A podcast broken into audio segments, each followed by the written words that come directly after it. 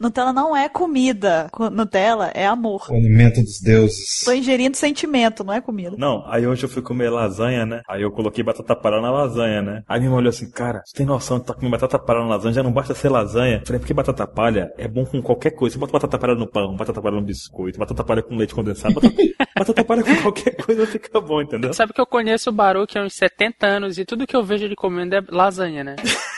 Sempre. É o Garfield, praticamente. Podemos concluir que Baruch é o Garfield. Dez anos atrás, assim, uma vez eu fiquei, tipo, o pessoal viajou, eu ia ficar sozinho em casa, aí foi o que eu fiz, cara, Lasanha, claro. todos os dias. Duas toneladas de lasanha estocada na O geladeira. que você vai almoçar hoje? Todo dia ele tirava uma- um, um- um traço de lasanha, ele tirava, botava pra esquentar, comia, aí no jantar. Tirava outro pedaço de lasanha, botava pra esquentar, comia. Resultado, virou uma lasanha. É, lasanha, lasanha no mi. Então eu tenho uma pergunta pra você, Baruch. Qual a sua lasanha favorita? Olha, sendo lasanha e não sendo de berinjela, sabe aquela lasanha vegetariana? Vegetariana, né? Pra começo de conversa, aquilo não é lasanha. Aquilo ali é um negócio, umas verduras com queijo em cima. Não, não dá. Concordo com o Baruque. Lasanha com molho vermelho, um molho branco, qualquer um é foda. Ah, não, a, a de quatro queijos com molho É branco, foda. rapaz, essa aí é um pedacinho do céu. Agora, eu como tem uma aqui na zona do lado, é uma lasanha co- que eu sei que tem resto de coisa, sabe? Porque nela tem carne, nela tem bacon, nela tem presunto, nela tem vários queijos, entendeu? Jornal, né? Jornal, possivelmente. Provavelmente. Carne de pombo. De gato. É, O fato é, fica muito gostosa. É tão gordurosa que quando você termina de comer o prato, dá pra você, tipo, sei lá, untar uma forma, sabe? Com a gordura que ficou no prato. Depois um cara desse não se aposenta, né? Morre antes, aí ele vai. Não chega até a idade de aposentar, né? Não chega, não chega. já pensou uma lasanha de Nutella? Puta merda, cara. É um sonho de consumo, né? Uma lasanha de Nutella. Nutella é bacon e batata palha. Nossa, puta merda. Cara, esse é o ultimate combo. De bacon com batata palha com cobertura de Nutella. E pão. Ah. Não, porque você sabe que batata palha e pão combina com qualquer coisa. Pode prestar atenção, põe mel no pão. Aí você come pão com mel. Funciona, é verdade. Pão com manteiga, pão com qualquer coisa. Pão só- também é a mesma coisa igual batata palha. Então você tem que fazer uma, uma lasanha de pão, batata palha com Nutella e bacon. Hoje eu tava assistindo na Record uma mulher fazendo uma receita, né? Lasanha. Não, ela fez uma massa assim muito louca, tipo um rocambole assim, em que a mulher fez um creme de avelã. Com bora. Só que ela, tipo, Isso é bom, cortou isso a é bom. massa, recheou com creme de avelã. Uhum. Tava bom por aí já, sabe? Sim, sim. Muito creme de avelã, assim, muita Nutella, sabe? Aí eu falei, pô, tá ótimo já. Mas ela comprou um quilo e meio de chocolate, Ferreiro Rocher, Nossa. Kit Kat. Só um parêntese na sua explicação. Kit Kat é um chocolate superestimado. É a mesma bosta que os outros. Também acho, é igualzinho um bis. Não é. Não, Bis é melhor. Não é. Sim, sim. Não é. O fato é que fica gostoso e a gente come. Bisa é gostoso, mas Kit Kat é Kit Kat, desculpa. Eles podem botar o nome de Mariazinha. Se for com a mesma qualidade do Kit Kat, é gostoso. Eu não troco minha barra da garoto. Nem eu, meu filho. Eu boto os dois junto e como. Não tem preconceito, não, mas eu prefiro Kit Kat. A mulher terminou o negócio com um quilo e meio recheado. Terminou recheada de um quilo e meio. O que é que... O que é que... que papo estranho é esse? Ela terminou o negócio com um recheio de um quilo e meio. Ela acabou recheada de um quilo e meio. Só de chocolate, cara. Foi muito louco. Que papo maluco é esse, velho? Começou, o papo começou de aposentadoria, agora virou um quilo e meio recheado nela.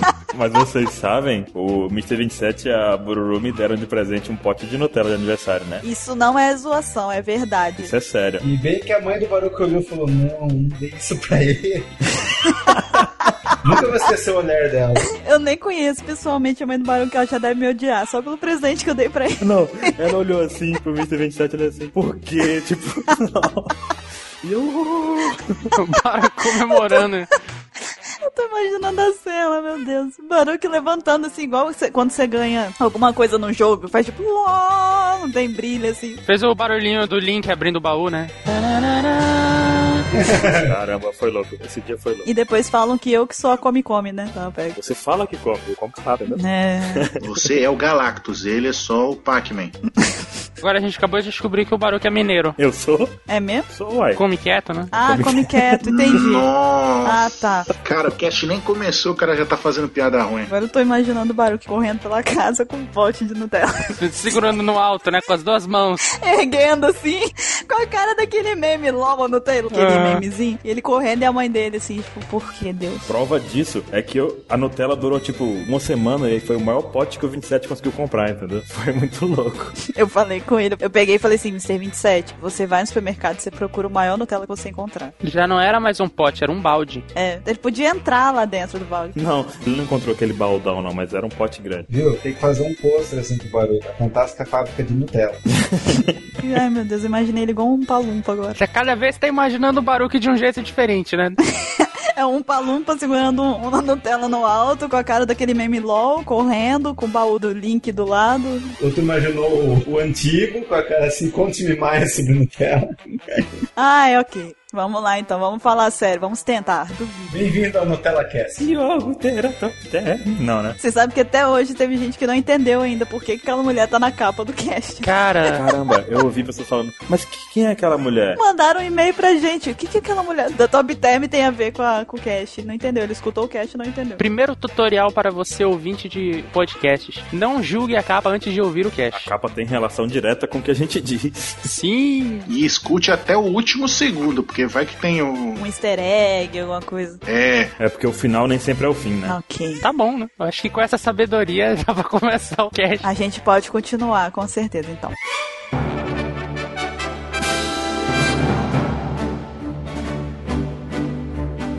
Olá, jovens! Bem-vindos a mais um Apex Cash. Eu sou a Bururu e eu estou aqui hoje com o Mr. 27. com o Baruque, Olá, ouvintes terráqueos. com o Ansem olá de novo. e com o Mr. Caio. Bom, eu acho que eu tô com ele, né? Alô, Mr. Caio? O Caio caiu. Caraca, não é possível. Antes era quando ele lia a pauta. Agora na apresentação a gente já não tá deixando ele falar mais, né? O Wilson já tá se boicotando e tá piorando. Eu não tenho culpa se o meu microfone mutou sozinho. O microfone dele boicotou ele. Esse é o nível. Olá, estou aqui. Estou aqui. Fui apresentado. né? Estou aqui, não sei até quando, não sei se por muito tempo. Então, o tema dessa semana do Apex Cash vai ser sobre o fim de Dressrosa e o que está por vir aí nas próximas sagas. Mas antes, nós vamos para a leitura de e-mails.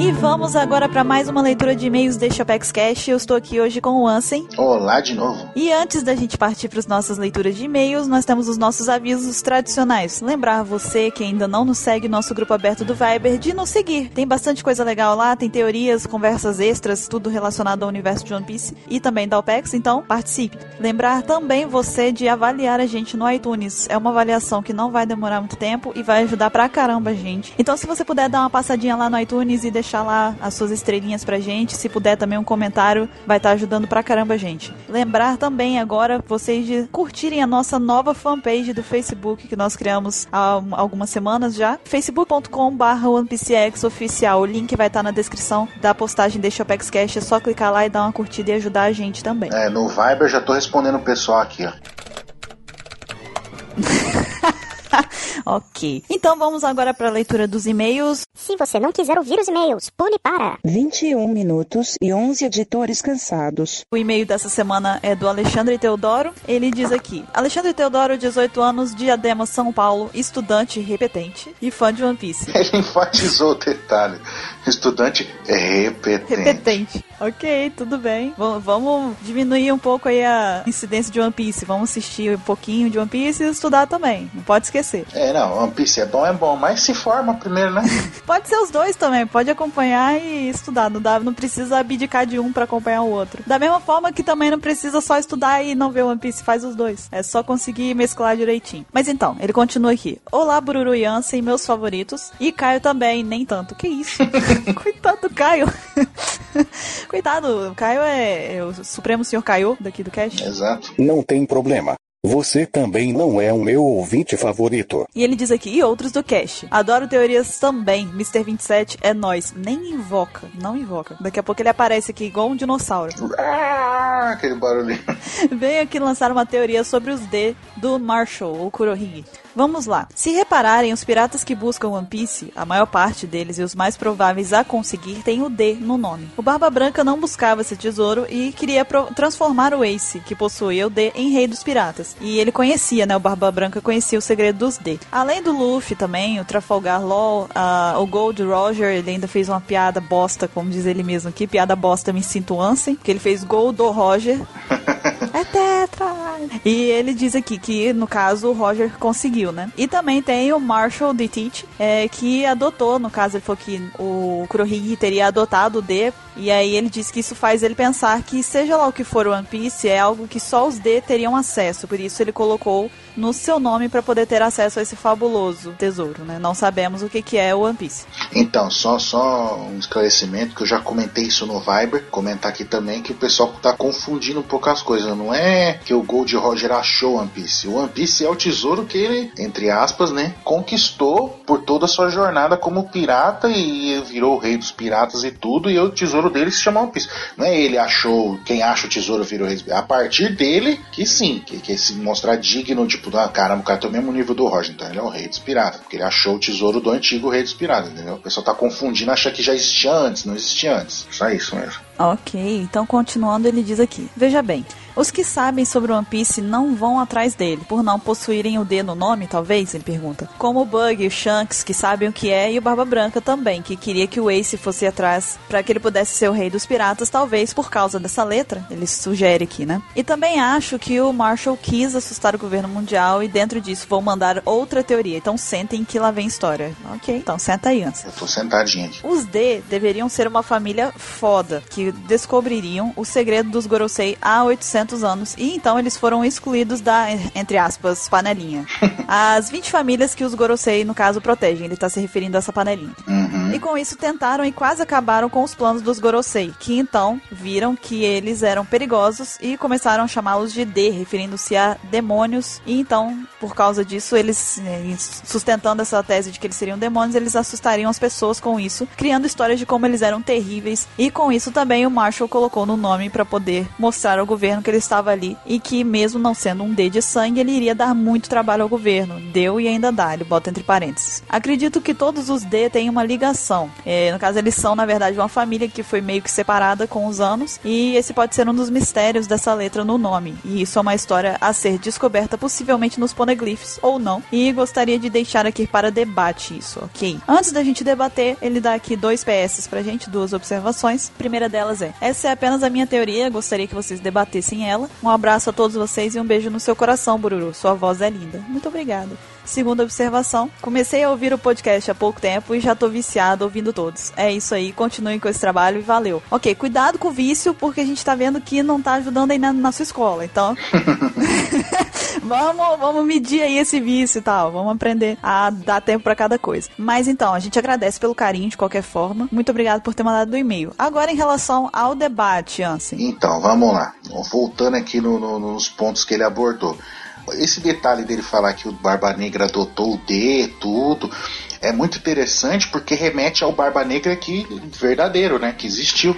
Que ele punha medo nos seus inimigos de fazer de todo jeito para os caras ficar com medo dele, achar que ele era um demônio, um, um fantasma, uma criatura das trevas. Tanto que, não sei se todo o pessoal sabe, que talvez seja até uma referência para os poderes do Barba Negra de One Piece, que ele colocava na barba dele, no meio da barba dele, colocava pavio, pavio, né? De, de canhão, de, de mosquito, essas coisas, aceso no- no- na barba, no meio da barba, no meio do chapéu, e deixava aceso e enquanto ele ia pro combate. Aí ficava saindo fumaça da cara dele, os caras achavam, ele é um demônio, saindo do inferno, o pessoal ficava com medo dele.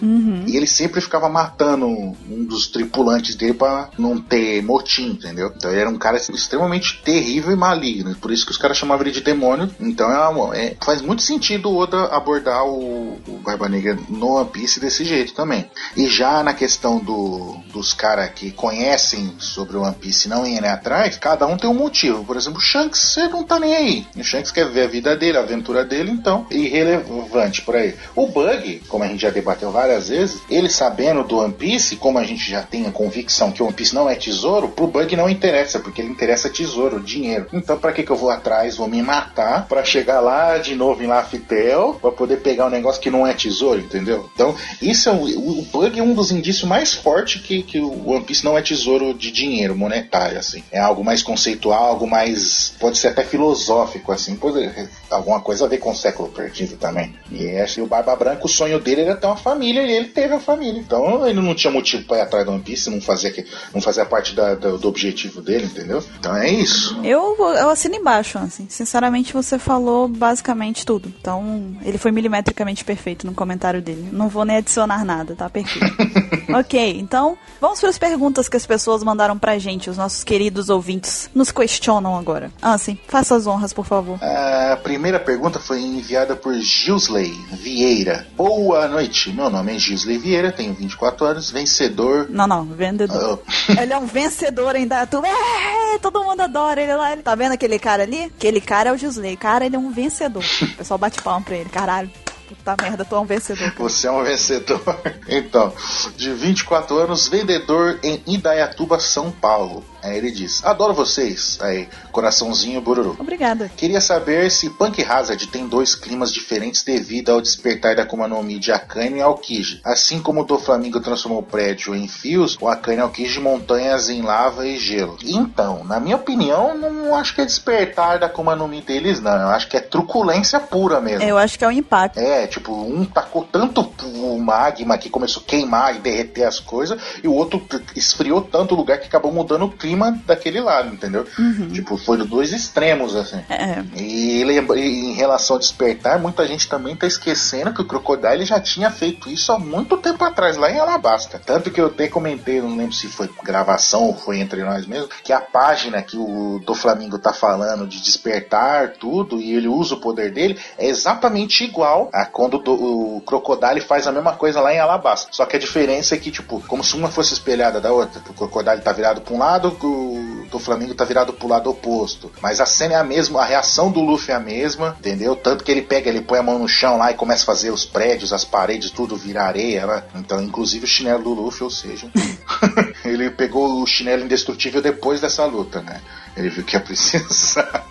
Mas é, mas é isso que eu acho. não, eu também acho que é mais da grosseria do ataque deles mesmo. É o resultado de uma luta que foi muito intensa, na verdade. É como se fosse uma consequência mesmo. Não que eles não tenham o poder de esperto. Não, a gente não tá dizendo isso também. Mas acho que naquela situação ali não foi o caso, ah, ok? Sim. E a próxima pergunta veio da Maria Júlia. Perguntou o seguinte: Olá, meu nome é Maria Júlia, sou de Contagem, Minas Gerais, e queria perguntar: será que o Oda criaria uma língua dentro do universo de One Piece para os Poneglyph? Tipo a língua dos elfos em Senhor dos Anéis? Acho que seria bem interessante. Se tivesse, eu aprenderia. Beijos e adoro o trabalho de vocês. Então, eu acho que sim, porque tanto, na verdade, já tá criada, né? Porque a gente já sabe que o que tá escrito nos Poneglyph não é qualquer um que pode ler. Então, é um idioma que é complexo e é desconhecido, p- principalmente no universo de One Piece. Imagina pra gente, né? Que pra gente. Então, eu acho que ele não é que ele vai criar, ele já criou. Eu só não sei se ele vai, assim, ensinar, né? Porque a gente vê que lá no Senhor dos Anéis eles conversam naquele dialeto. Também tem lá Star Trek também, né? O, o- eles falam Klingon lá. Então, assim, eu não sei se vai ser exatamente abordado desse jeito. É, eu no- na série Game of Thrones, na série de TV, né, da HBO Game of Thrones, e na série de livros As Crônicas de Gelo e Fogo,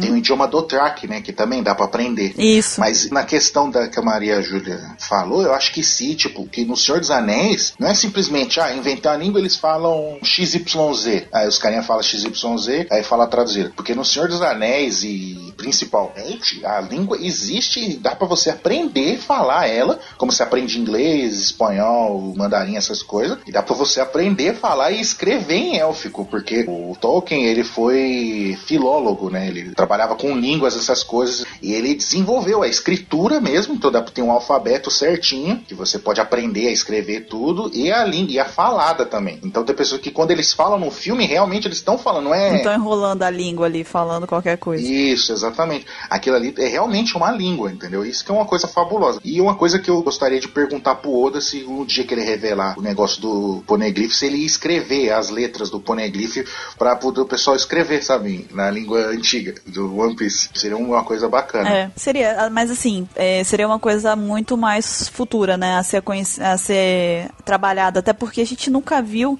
ninguém de Ohara falando no idioma de- dos poneglyph, por exemplo, né? Então, Exatamente. Ela só lê pra ela e, e acabou. é, tá ali, passa a mão assim nos desenhos e tal, vai olhando, analisando, interpreta e pronto, né? Não teve nenhuma, nenhuma interpretação nem escrita e nem oral, né? Da, Aham. do idioma. Então, por enquanto, eu acho que. a- Você perguntou se criaria, já foi criado. Agora, o outro passo seria o Oda nos ensinar, né? Nos mostrar como é e aí dar meios para que quem quisesse pudesse aprender esse idioma. Então, aí, até eu fico na torcida. Espero, o Ansem também disse aí. E esperamos que o Oda mais pra frente se interesse em mostrar pra gente como que é falado e como que é escrito. Se ele desenvolvesse mesmo o alfabeto todo, eu faria uma tatuagem com uma palavra. Até comentei com o Mr. 27 uma vez que eu faria uma tatuagem com, com o idioma do poneglyph escrito uma palavra. Aí, seria muito foda, né? É, porque só quem curte One Piece ia se ligar do que, que era ou não, né? Não sei. Mas, tipo, ia ser, ser muito significativo pra mim, porque a gente já falou nos, nos outros casts que o One Piece representa pra nós e essas coisas, né? Mas- E é isso aí. Se você quiser mandar a sua pergunta pra gente, mandar um e-mail pra gente também, pode mandar pro nosso e-mail, é contato@onepcx.com.br. Se você quiser mandar pergunta pro nosso perfil do ESC, o link tá na descrição deste Apex Cash. Lembrando sempre, por favor, se identifiquem nas- nos e-mails e nas perguntas. Do contrário, o seu e-mail, sua pergunta não será lida aqui. Por isso é muito importante se identificar. No mais, fiquem agora com o nosso Apex Cash sobre o fim de Dressrosa e o que mais que vai vir por aí. Tá bem bacana, tá cheio de teoria do jeito que vocês gostam. E a gente se vê semana que vem. Até mais! Falou.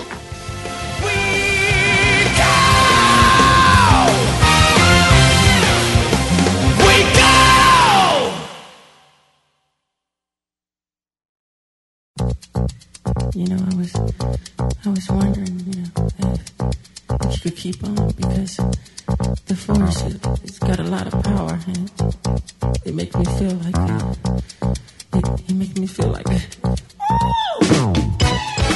E a gente vai falar, antes de mais nada, um aviso para quem está escutando este podcast. Como vocês já devem ter percebido, o tema dessa semana é exclusivo para quem está acompanhando o mangá. Então, se você está vendo o anime e você liga de tomar spoiler, pare de escutar neste exato momento, porque daqui pra frente é spoiler sem limites. A não ser que tenha acabado a Dressrosa no anime, né? Se você está ouvindo isso no Se futuro, você está escutando isso há mais de dois anos do lançamento desse podcast, esquece o que que eu falei. olá ouvinte do futuro, eu espero que o ApexCast esteja muito maior até o momento que você estiver ouvindo isso. Então, vamos começar primeiro falando sobre os acontecimentos do último capítulo do mangá. Lembrando que a gente tá fazendo esse podcast no momento em que foi lançado o capítulo 791 do mangá. Então, já sabem que quem estiver escutando no futuro, estaremos provavelmente falando merda aqui. Não dá pra evitar. A gente tá gravando na sexta, cara. É sexta, 5 horas da tarde aqui a gente tá gravando. Eu tenho que editar isso aqui até terça, o editor tá muito feliz com esse cast. Mr. Caio tá muito feliz nesse cast. E o bom é que ele deu a ideia. Eu dei a ideia, cara, eu sou, eu sou masoquista. Você é masoquista. né? Então, no capítulo anterior foi o fim da luta do Luffy contra o do Flamingo. Finalmente. Finalmente, né? Terminou. Aí o puto vai e me levanta no próximo capítulo, né? É. Ele tira uma gotinha da marcha do bolso, bebe, aí fala tá, tá, tá. Espreme ela assim, né? Sai. Então. Mas aparentemente terminou realmente a luta do Luffy versus do Flamingo. E eu queria saber aqui de vocês o que, que vocês têm a dizer em relação à luta dele, dos dois, na verdade, e como que ela terminou. Vamos fazer de forma ordenada, tá? Vamos tentar não matar o coleguinha pra poder pular a vez. Enfim, queremos que o Vatal participe dos próximos casts, então não quero dar motivo pra poder não participar. O que, que vocês acham da luta em si? É por ordem alfabética? Por ordem de apresentação, vai, Mr. 27. Eu? Uau. Não sei, não tô. O que, que eu vou falar? Ai, Ah, que bacana. Vai, Mr. Kai, vai você. Tá bom. Eu gostei bastante da luta, cara. Eu achei que a luta foi, assim... Eu tô maluco pra ver ela no anime. Apesar de eu gostar muito do mangá, eu acho que as cenas de luta do anime são bem bacanas e tal. E você tirar um pouco da tua imaginação e deixar que os, os animadores trabalhem, né? Eu acho que o Gear 4 foi, sem dúvida, o maior passo que o Luffy deu depois do Gear Secando. Pra mim foi o maior passo que o Luffy já deu em todo o anime. Foi o Secando, foi a luta contra o Blueno. Então...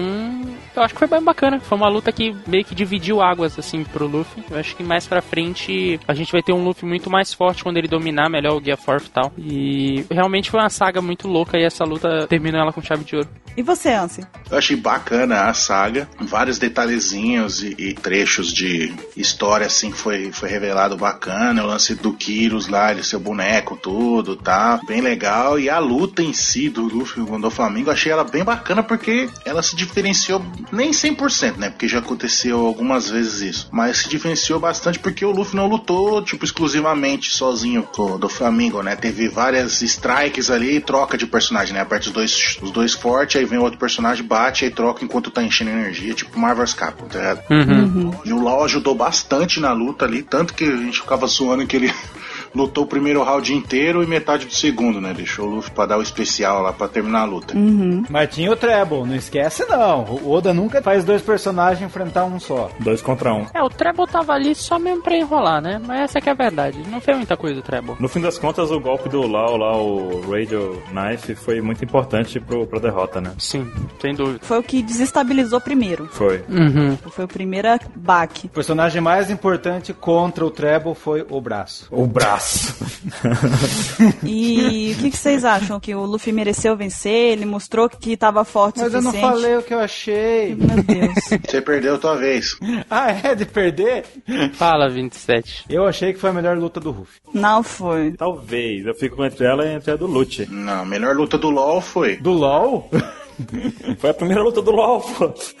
Não, teve a dele contra o Smoker também. Em Punk Hazard lá. pra mim, o melhor vilão de One Piece, de longe, e a melhor luta do Ruff. Olha, eu não acho que foi a melhor do Luffy, não. Mas. Qual você acha é melhor? Ah, pra mim ainda é Luffy e Lute, não adianta. Eu também gosto muito da luta do Lute. É. Eu quero ver, talvez no anime, passe uma emoção diferente, como o Caio disse. Sim, é verdade. Porque a dublagem lá da. A narradora do Luffy é muito boa, então vai ter os gritos, vai ter aquela loucura de tempo, vai ter aquela pressão do tempo no anime, vai ser mais constante, acredito, aquela coisa de tipo, tá fechando a gaiola, aquela agonia, vai ser maior no anime, talvez. E a música dramática, né? É verdade. Vai ser mais enrolado também, vocês sabem, né? Não, mas vai ter aquela agonia toda, né? Aquela pressão da dubladora, aqueles gritos, do Flamengo falando grosso. Uhum. é. Essa interpretação é muito importante pra nossa reação também, acredito. Acho que o momento que o, Lu- o Doflamingo levantar, depois que o Gear, o Gear 4 aparece pela primeira vez, que ele toma um couro absurdo do Luffy e ele levanta, eu acho que no anime vai ficar foda pra caralho. É verdade. Muito louco. Ele bate no Luffy, no final ele bate no Luffy. Dá uma pancadinha assim no Luffy. Você acha que se tivesse 100%, 100% contra 100%? Se fosse o Luffy sozinho, sem levar o contra-choque, eu acho que o Luffy sofria. Pelo menos sofria um pouco mais a luta, seria muito mais sofrida, cara. Se tivesse 100% contra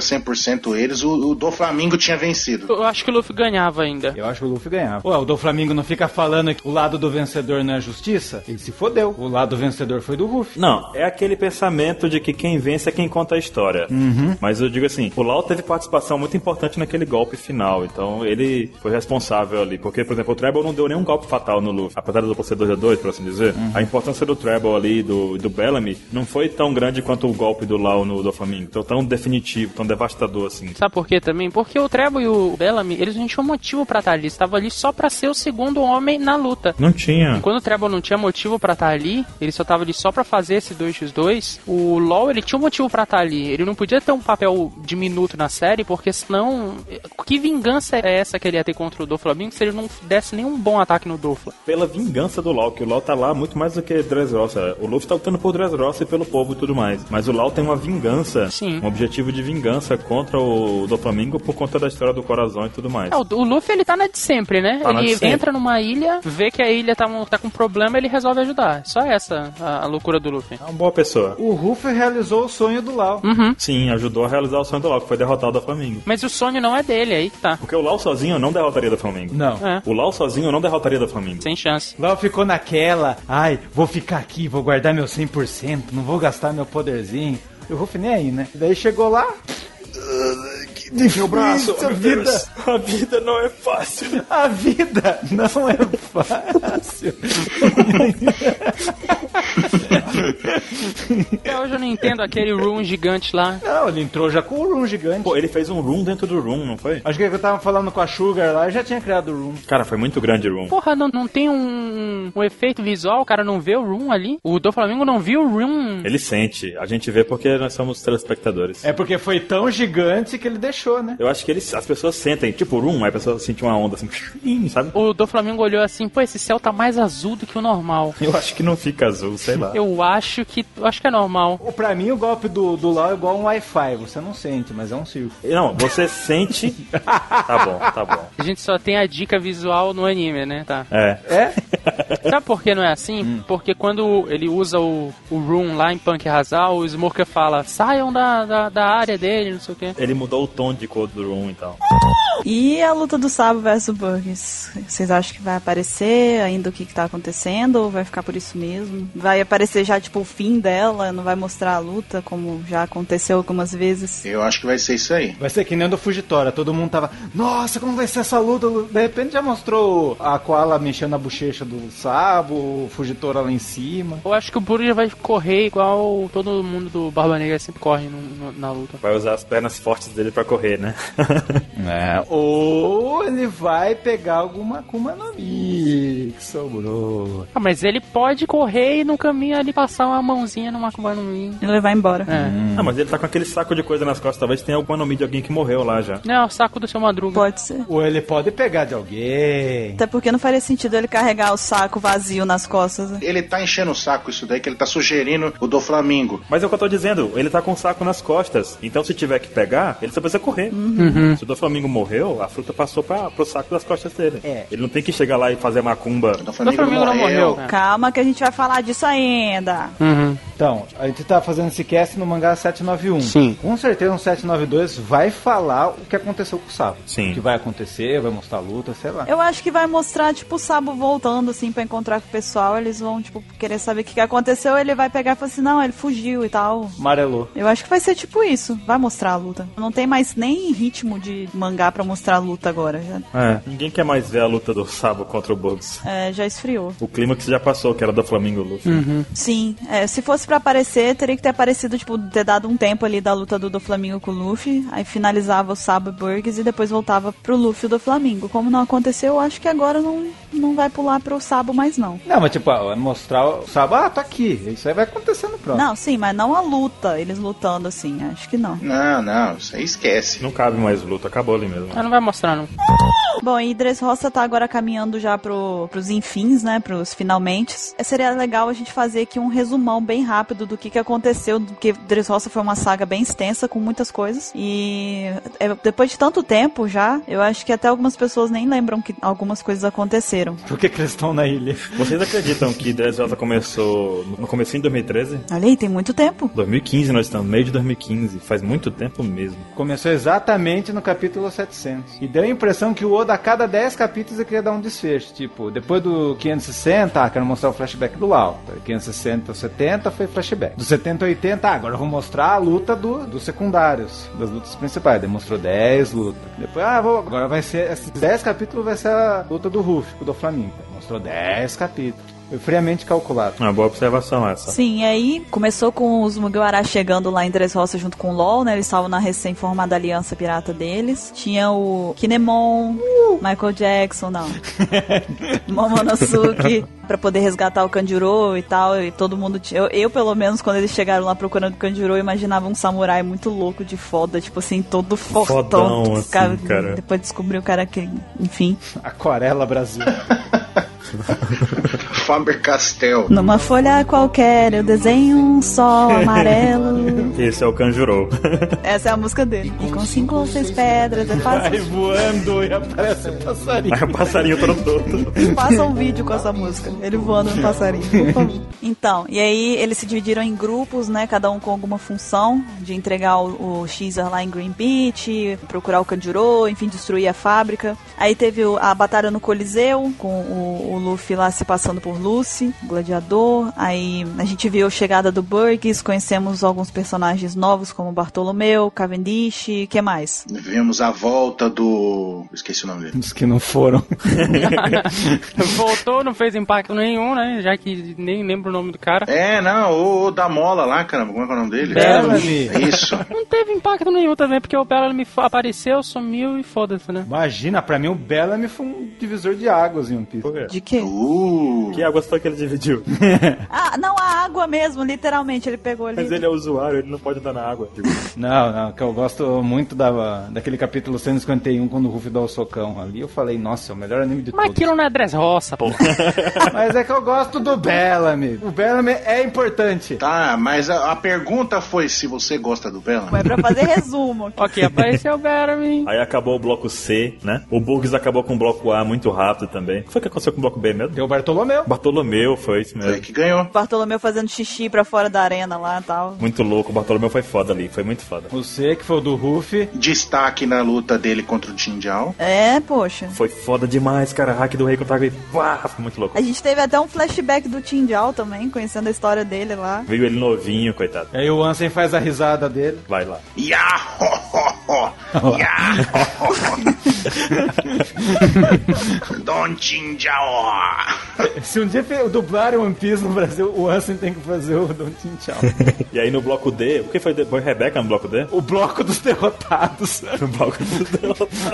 Rebeca. Não, então, acho que depois da luta do final do bloco C foi quando mostrou o, o Jesus Burgess falando com Barba Negra no Dendemushi. Foi. Sim. Que vimos o Barba Negra que nunca tinha mais aparecido e fazia muito tempo já que a gente queria saber de tudo dele, né? Nada. Isso. Mostrou um Dendemushi barbudinho. Fala do Aokiji também, das suspeitas com o Aokiji e tudo mais, foi bem importante isso. Aí aparece o Hakuba no bloco D. Sim. Sim, sim, tem o Hakuba. O único que não é derrotado naquele bloco. É, Depois daí foi loucura total. Depois daí foi tudo total, total loucura. Desandaram a partir daí, né? Tipo, várias coisas acontecendo ao mesmo tempo. É, Aí o Sabo aparece, né? O Sabo aparecer foi um foreshadow muito louco do Oda. Não, tem Green Beat lá, lá enfrenta o Fugitora, Meteoros caindo em Green Beach. do Fujikone. Depois de Green Beach, o que acontece, né? É um bando de luta lá, eles vão- vão decidindo as coisas, né? Os personagens secundários. E a saga vai se afunilando, né? A gente conhece também a história do Senhor Soldado, que é o, é o Kyros, na verdade. Ah, é. Muito foda. Tem o lance das três cartas lá, que a Nami fala, ah, das três cartas, duas a gente tem, que até agora tem um mistério, né? Que é o Momonosuke, o Shiza e a fábrica, né? Aí eles somem, É, a Nami, o... Daí aparece, ah, Big Mom. Sim. A Big Mom não aparece o navio dela. Navio, né? Que eu creio que ela não esteja no navio. Parece um navio falando Fude, Fude.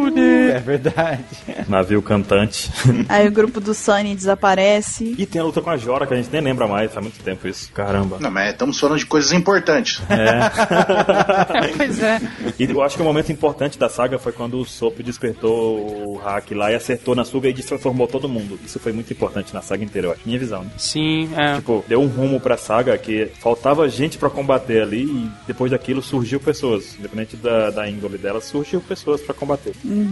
O que mais? É, A gente tem também. Aí libertaram o Kanjuro, a gente conheceu ele, Se decepcionou. nos decepcionamos. Eu gostei deles. Eu também. Eu não. não é que eu não gostei, eu me decepcionei porque eu esperava uma coisa, entendeu? Mas eu gosto dele. Ó, decepção é a diferença entre o que você espera e o que você obtém. É a expectativa versus a O realidade. tamanho dessa realidade é o tamanho da sua decepção ou da sua empolgação com o que aconteceu. No nosso caso, no meu caso, pelo menos foi, eu esperava mais. Pra mim, são melhores que Baroque Work e CP9. Kanjurou? Que comparação é essa que tu tá fazendo, cara? É por isso que o Vatal não participa do cast. O cara faz uma comparação completamente nada a ver ao Kanjuro. É, Eu gostei deles. Vou deixar um recado pro Vatal, que não participou do cast hoje por causa do Mr. 27. Toda vez que ele faz as piadinhas, você fica mais ausente no cast, cara.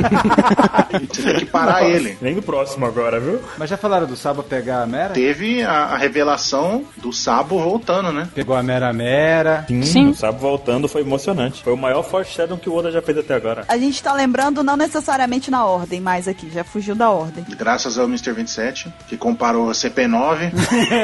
Acho que no anime A Volta do Sabo foi, tipo, a melhor dublagem que eu já vi da dubladora do Luffy ali naquele momento. Quem não prestou atenção nisso, volta nesse episódio, vê, cara, é espetacular. Foi muito foda. Muito boa mesmo. Teve também Sabo, obviamente, pegando a Mera Mera no Mi, né? Virando o novo usuário.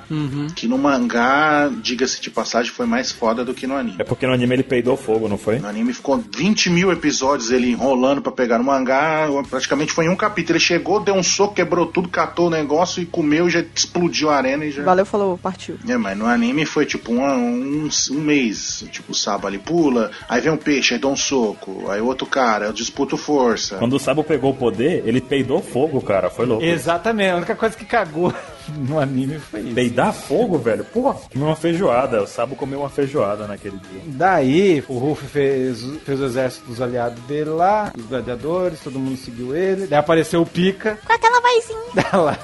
Ó de garotinha.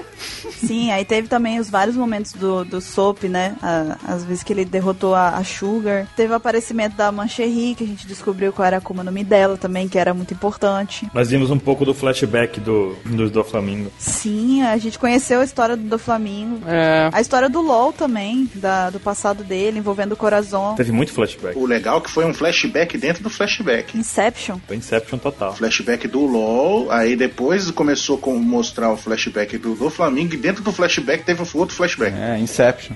E a gente ainda viu o Diaz Drake lá no flashback. Foi um flashback muito eclético. Muito louco. Muito louquinho. Louco. Mano. Daí a gente viu o Corazon, menino Corazon, né? Ajudando o LOL lá da forma que ele pôde, né? As peripécias dele. Teve também aí a luta do Kyrus contra o Diamante. Foi muito louco. Foi boa. Foi muito boa. É, daí foi o fecho dos 10 capítulos das 10 lutas, né? O Zoro versus o Pika também. Agora a do Zoro Sanzente... Sanzen Sekai. Sanzentekai. Sekai. Sekai. Foi foda. Sekai. Tekai. Tekai. Sanzentekai, ele fica durão. 3 milhões de dureza. Nossa, 3 mil mundos duros. Hum, enfrentando pica, né? Hum, então fica, tá vendo aí, né? Esse T27 é um imundo, né? E a gente viu que o Zoro nem suou. GG Easy no pica. Mais uma vez o Zoro está, né? Depois que ele voltou do flashback do time skip, na verdade, ele não para de, de derrotar as pessoas sem nenhuma dificuldade. Sem nenhuma dificuldade. E nem suou ainda. Nem suou ainda, né? Ele nem pensou, tipo, terminou a luta, tudo bem, vamos agora, tipo, vamos parar a gaiola, sabe? Ele não tomou nenhum golpe. Foi triste. Ele não tomou nenhum golpe. Mas também, né? Um contraste absurdo do primeiro metade do Zoro, né? Porque no começo o Zoro só apanhava. Apanhou de todo mundo, cara, na verdade. Apanhou do Mihawk. Uhum, é. Todos eles, eles teve feito ferimento fatal também, não foi? O Mr. Chu lá acabou com o Zoro. Mr. One. Mr. One, Mr. Chu não, Mr. Roblon Clay. o Zoro não conseguia cortar o, o chinelo do Ruff. cara, o chinelo do Luffy, eu lembro disso, até hoje, né? O do Flamengo perdeu pro chinelo do Luffy. Então, Mistérios com esse chinelo do Luffy. Aí, ó, Ah, é, mostra que o nível de, de poder do Shichibukai é equilibrado que o Crocodile conseguiu destruir o chinelo do Luffy. O, o Flamengo não. Um É ponto. porque o Luffy não tinha colocado o hack lá na- no chinelo. não sabia hack. Ele botou o hack no chinelo agora, faz tim-tim-tim quando bate. A onomatopeiazinha que aparece lá é som de metal quando bate no chinelo. Por isso que o Ruff só apela pro Stamp. É, olha aí. Stamp é Eu foda. tenho uma espada, uma das dez espadas mais fortes. Tudo bem, eu tenho chinelos. Havaianas. Daí tem a classe dos 10 chinelos. Dez chinelos. Tem a Riley- papete do Seninha também. Papete do Seninha é foda. o Crocs. Crocs é nível, é nível raso, é o mais bostão. ó. Aí Raider já é o nível extreme já. Aí tem a vaiana de pau e depois tem o chinelo do Luffy. Não, e se você quiser uma espada, um chinelo mais leve, você usa uma azaleia, né? Azalé, pode crer. Nossa, usado em camabaca. Também tem Melissa pras mulheres, né? A gente sabe que aconteceu bastante coisa, né? Foram muitos acontecimentos em Dressrosa, realmente bastante momento importante. Como é que vocês acham que foi, de modo geral, assim, o desenrolar das coisas? Vocês acham que em alguns momentos teve uma enrolação? Alguns momentos podiam ter sido mais bem abordados, enquanto outros foram exageradamente abordados? E aí, como é que vocês acham que foi isso? Baseado no tanto de coisa que a gente contou e o tanto de coisa que a gente deixou de contar, não teve enrolação. Aconteceu muita coisa. Não teve enrolação. A gente ainda esqueceu de falar que a gente descobriu que tinha outra célula da Cyperpool, Cipapu, rapaz. Da Cipapu, da Cipapu. É Verdade, uma Edis. Sim. Isso é importante. a Aegis, a Egipte. Eles estão no Brasil. É isso, gente. Nossa. é Nossa, efeito retardado da piada. Coitado. Então, eu acho assim, em questões de mangá, pra mim não foi enrolado. Fluiu bem a história e tal, o jeito que foi contado e tudo mais. Agora, no anime, pra mim foi demais. Aquela parte assim de do passado da Rebeca, sabe? Porque o passado da Rebeca, cara, foi triste, foi sofrido e tudo mais, mas cara, tava chato já no anime. Tinha uma hora que queria ver o pessoal se batendo lá, fazendo os enfim, chegando resolvendo as coisas. E eu achei que podia ter sido um pouco mais enxuto o jeito que foi abordado no anime. Mas no mangá eu não tenho reclamações, eu acho que foi tranquilo. O anime matou também flashbacks. Um bilhão de flashbacks da Rebeca, do Kyrus, um- muito flashback em momentos desnecessários. Mas olha só, Mr. 27, uma análise um pouco mais crítica da coisa. Você que acompanha o anime bem de perto da coisa toda, assim, de saber o paralelo e tudo mais. A maioria dos episódios foi, tipo, um mangá por episódio, não foi? Tá mais ou menos isso. Não é? Não, não, não, desculpa. Dois episódios e um mangá. Dois episódios, um só capítulo, né? Mas olha, vocês estão perguntando pra mim se eu achei enrolado? Se eu- o autor fez um caderninho, com, uns- ele encheu um caderninho de ideias pra fazer a saga de Dressrosa, pra mim não enrolou nada. Acho que ele tinha muito mais ideia. Mas no mangá ou no anime? Ah, em geral, porque no anime vai ser mais enrolado ainda.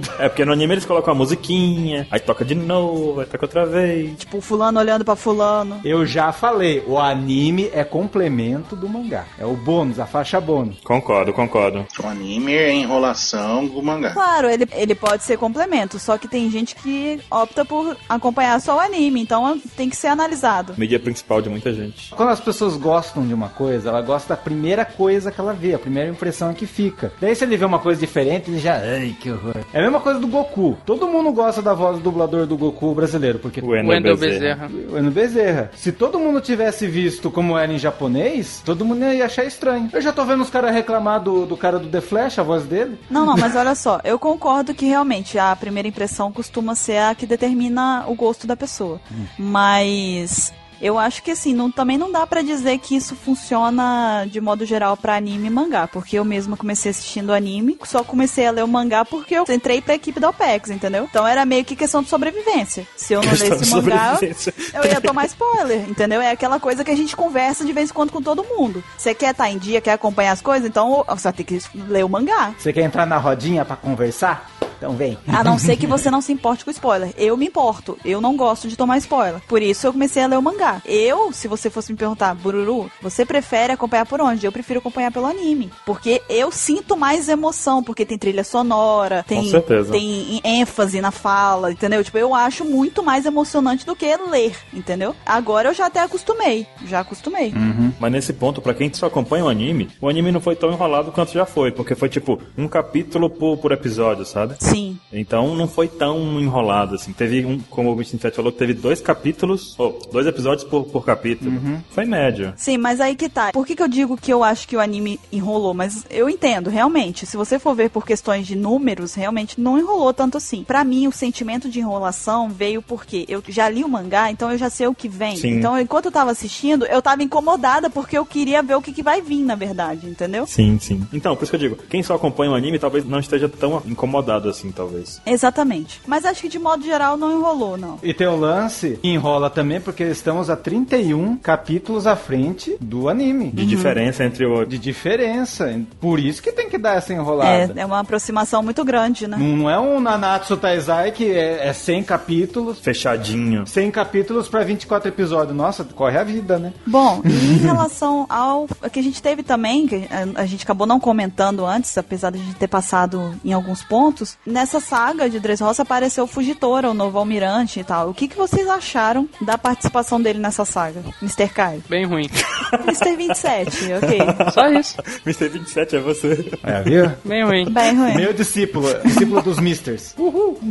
Bem ruim, bem ruim. E ele insiste, ó. Bem ruim, bem ruim. Se é pra expandir, seguinte, o cara parece um almirante, a gente pensa, porra, almirante, que foda. Dá aquele resumo da história dele, das opiniões dele, a gente começa a ter a ideia de que ele é contra Shichibukai, não sei o que, que blá blá blá, que ele é- tem um senso de justiça apurado, não sei o que. E aí o cara vai e não, não tenta nem peitar o do Flamengo, vê toda aquela merda acontecendo, ele vai se preocupar só com, sei lá, ajudar a população. Vê toda aquela merda, ele é cego. Vê toda aquela merda. Quer ver que ele vai chegar? Eu prendi o do Flamengo. Eu fui útil pra alguma coisa. Não foi nada. Ah, se fuder, não fez nada. Eu achei que ele latiu muito e mordeu pouco, pra falar a verdade. Ele chegou falando, tipo assim, não, chegou todo cheio de sabedoria lá, Primeiro a gente tem que prestar atenção na população para depois a gente poder tomar alguma atitude, não sei o quê. Eu não vi ele tomar uma atitude na cada desgraça até agora. A apresentação dele foi foda lá no, lá no cassino. Aquilo Foi. ali Foi um momento épico. Foi fora demais. No anime foi mais ainda. Aquele iniciozinho ali, eu falei, caraca, esse cara vai ser foda. E esse é o problema. Ele subiu o hype dele. ele não correspondeu. E aí, quando foi pra entregar no- na saga, ele foi um saco. Não foi nada. Caímos na decepção igual Kanjuro. Cara, a gente até agora não sabe se é ele que comeu com no Mi ou se é espada. É verdade. Pra mim, é mais relevante o nome do Ryukugyu, que ninguém sabe falar, que é o Touro Verde, do que ele. Cara, ele foi... Se você for pensar em todos os personagens, qual foi o mais decepcionante? É ele. Fugitora. Eu acho que foi ele tá também. Foi a maior decepção. Tipo, a gente esperava muito e recebeu pouco. Então, Sabe por que ele é decepcionante? Porque o Oda tinha que ter explorado o lance do hack da observação dele. Ele tinha que ser o cara com mais hack de observação de todo One Piece. Sim. ter os olhos do coração, igual o Samurai X, né? Era obrigatório ele ser isso. Agora, não mostrou como é o nome dele. Hack da observação? Hum. não teve. Teve nada, nem muito pai. Ficou só brincando de Lan Santana, soltando meteoro lá. Ai, ai. Eu acho que de modo geral a decepção maior minha também foi ele. Você viu até no último capítulo? Tá todo mundo empurrando pra caralho a barreira lá. Ele tava lá, deixa eu dar uma seguradinha aqui. Porque daí quando a gaiola sumiu, todo mundo caiu e ele ficou de pé. Ele não tava... Ele ficou tranquilão. Ficou tranquilão. Sinal que ele não tava ajudando a empurrar, né? Não tava fazendo força nenhuma ali, só tava de figuração mesmo. só pra- Almirante figurante. O fugitório ali naquele momento era tipo aquele pessoal que vai pra aquelas manifestações tirar selfie. Eu tinha o selfie de Dress Roça. Só tá lá pra figurar, só. E só lembrar um negócio. Esse cara, esse cara é almirante. Figurante. Esse cara. Figurante fugitora. O figurante fugiu. Se ele tem alguma coisa pra poder apresentar nessa saga, o Oda falhou muito em demonstrar pra gente que ele é realmente um cara bom, assim, um cara foda. O único golpe nomeado dele foi na hora que ele quis lutar um pouquinho mais sério com o Sabo, né? E acabou. Ele deu aquele golpe lá. E acabou. Não mostrou mais nenhum Acabou, né? golpe. Ah, como isso? O Aokiji, ó, lembra quando o Aokiji apareceu? Ah, Nossa senhora, cara. Gelou o Marge, congelou a Robin, congelou o Ruffy. Kizaru chegou e chutou a bunda de quase todo supernova. A Kaino nem se fala. Agora chegou ele. A Kaino nem se fala. Aí chegou ele. Nada. É nada, nada. Poxa. E por falar em decepção que a gente tá falando aqui, expectativas, vocês esperavam mais também do- dos oficiais, dos comandantes da família Don Quixote? Sim, muito mais. Não. Então, eu acho que eles cumpriram bem a função deles. Se os- enfrentou os outros coadjuvantes lá, tá bom. Não Esperava mais, não. Eu esperava mais de alguns. Mas, Buru, acho que no anime eles- você vai gostar mais deles do que no mangá. Eu aposto que o diamante vai ficar muito mais foda no anime. Não, não, assim, eu não tô decepcionada, não, entendeu? Mas assim, eu esperava que ia ser uma coisa mais pegada, entendeu? Tipo, aquela coisa mais sofrida. É porque eu ainda tô esperando aparecer uma luta tipo Luffy e Lute de novo, sabe? teve! Não teve, desculpa. Ah, pra mim teve. Tô satisfeito. Não, sabe por que que eu esperava mais? Porque eles tinham ali dentro de Dressrosa pessoas fortes o suficientes pra derrotar eles. É diferente quando você mantém alguém aprisionado, sabe? Por exemplo, em Teodal, eles mantinham as pessoas presas lá embaixo, pessoas super fortes e tudo mais, só que tinha o Magellan pra controlar todo mundo, entendeu? Porque o poder do Magellan é, tipo, incontrolável. Tipo, o cara tocou, tá, tá envenenado e ele vai ficar quieto. E em Dressrosa eles tinham pessoas super fortes, presas na, na forma da Suga, como se a Suga fosse, tipo, inderrotável, sabe? Então, o- a derrota da Suga soltou pessoas que eram super fortes, tinha gente participando do Coliseu Corrida super forte, forte o bastante pra derrotar eles, sabe? Então, isso é uma coisa muito retarda, assim, meio boba. Você não pode prender alguém que é mais forte do que você e não ter um plano B pra segurar essas pessoas. Como o plano B, eles sendo o plano B pra segurar a situação, eles falharam miseravelmente, entendeu?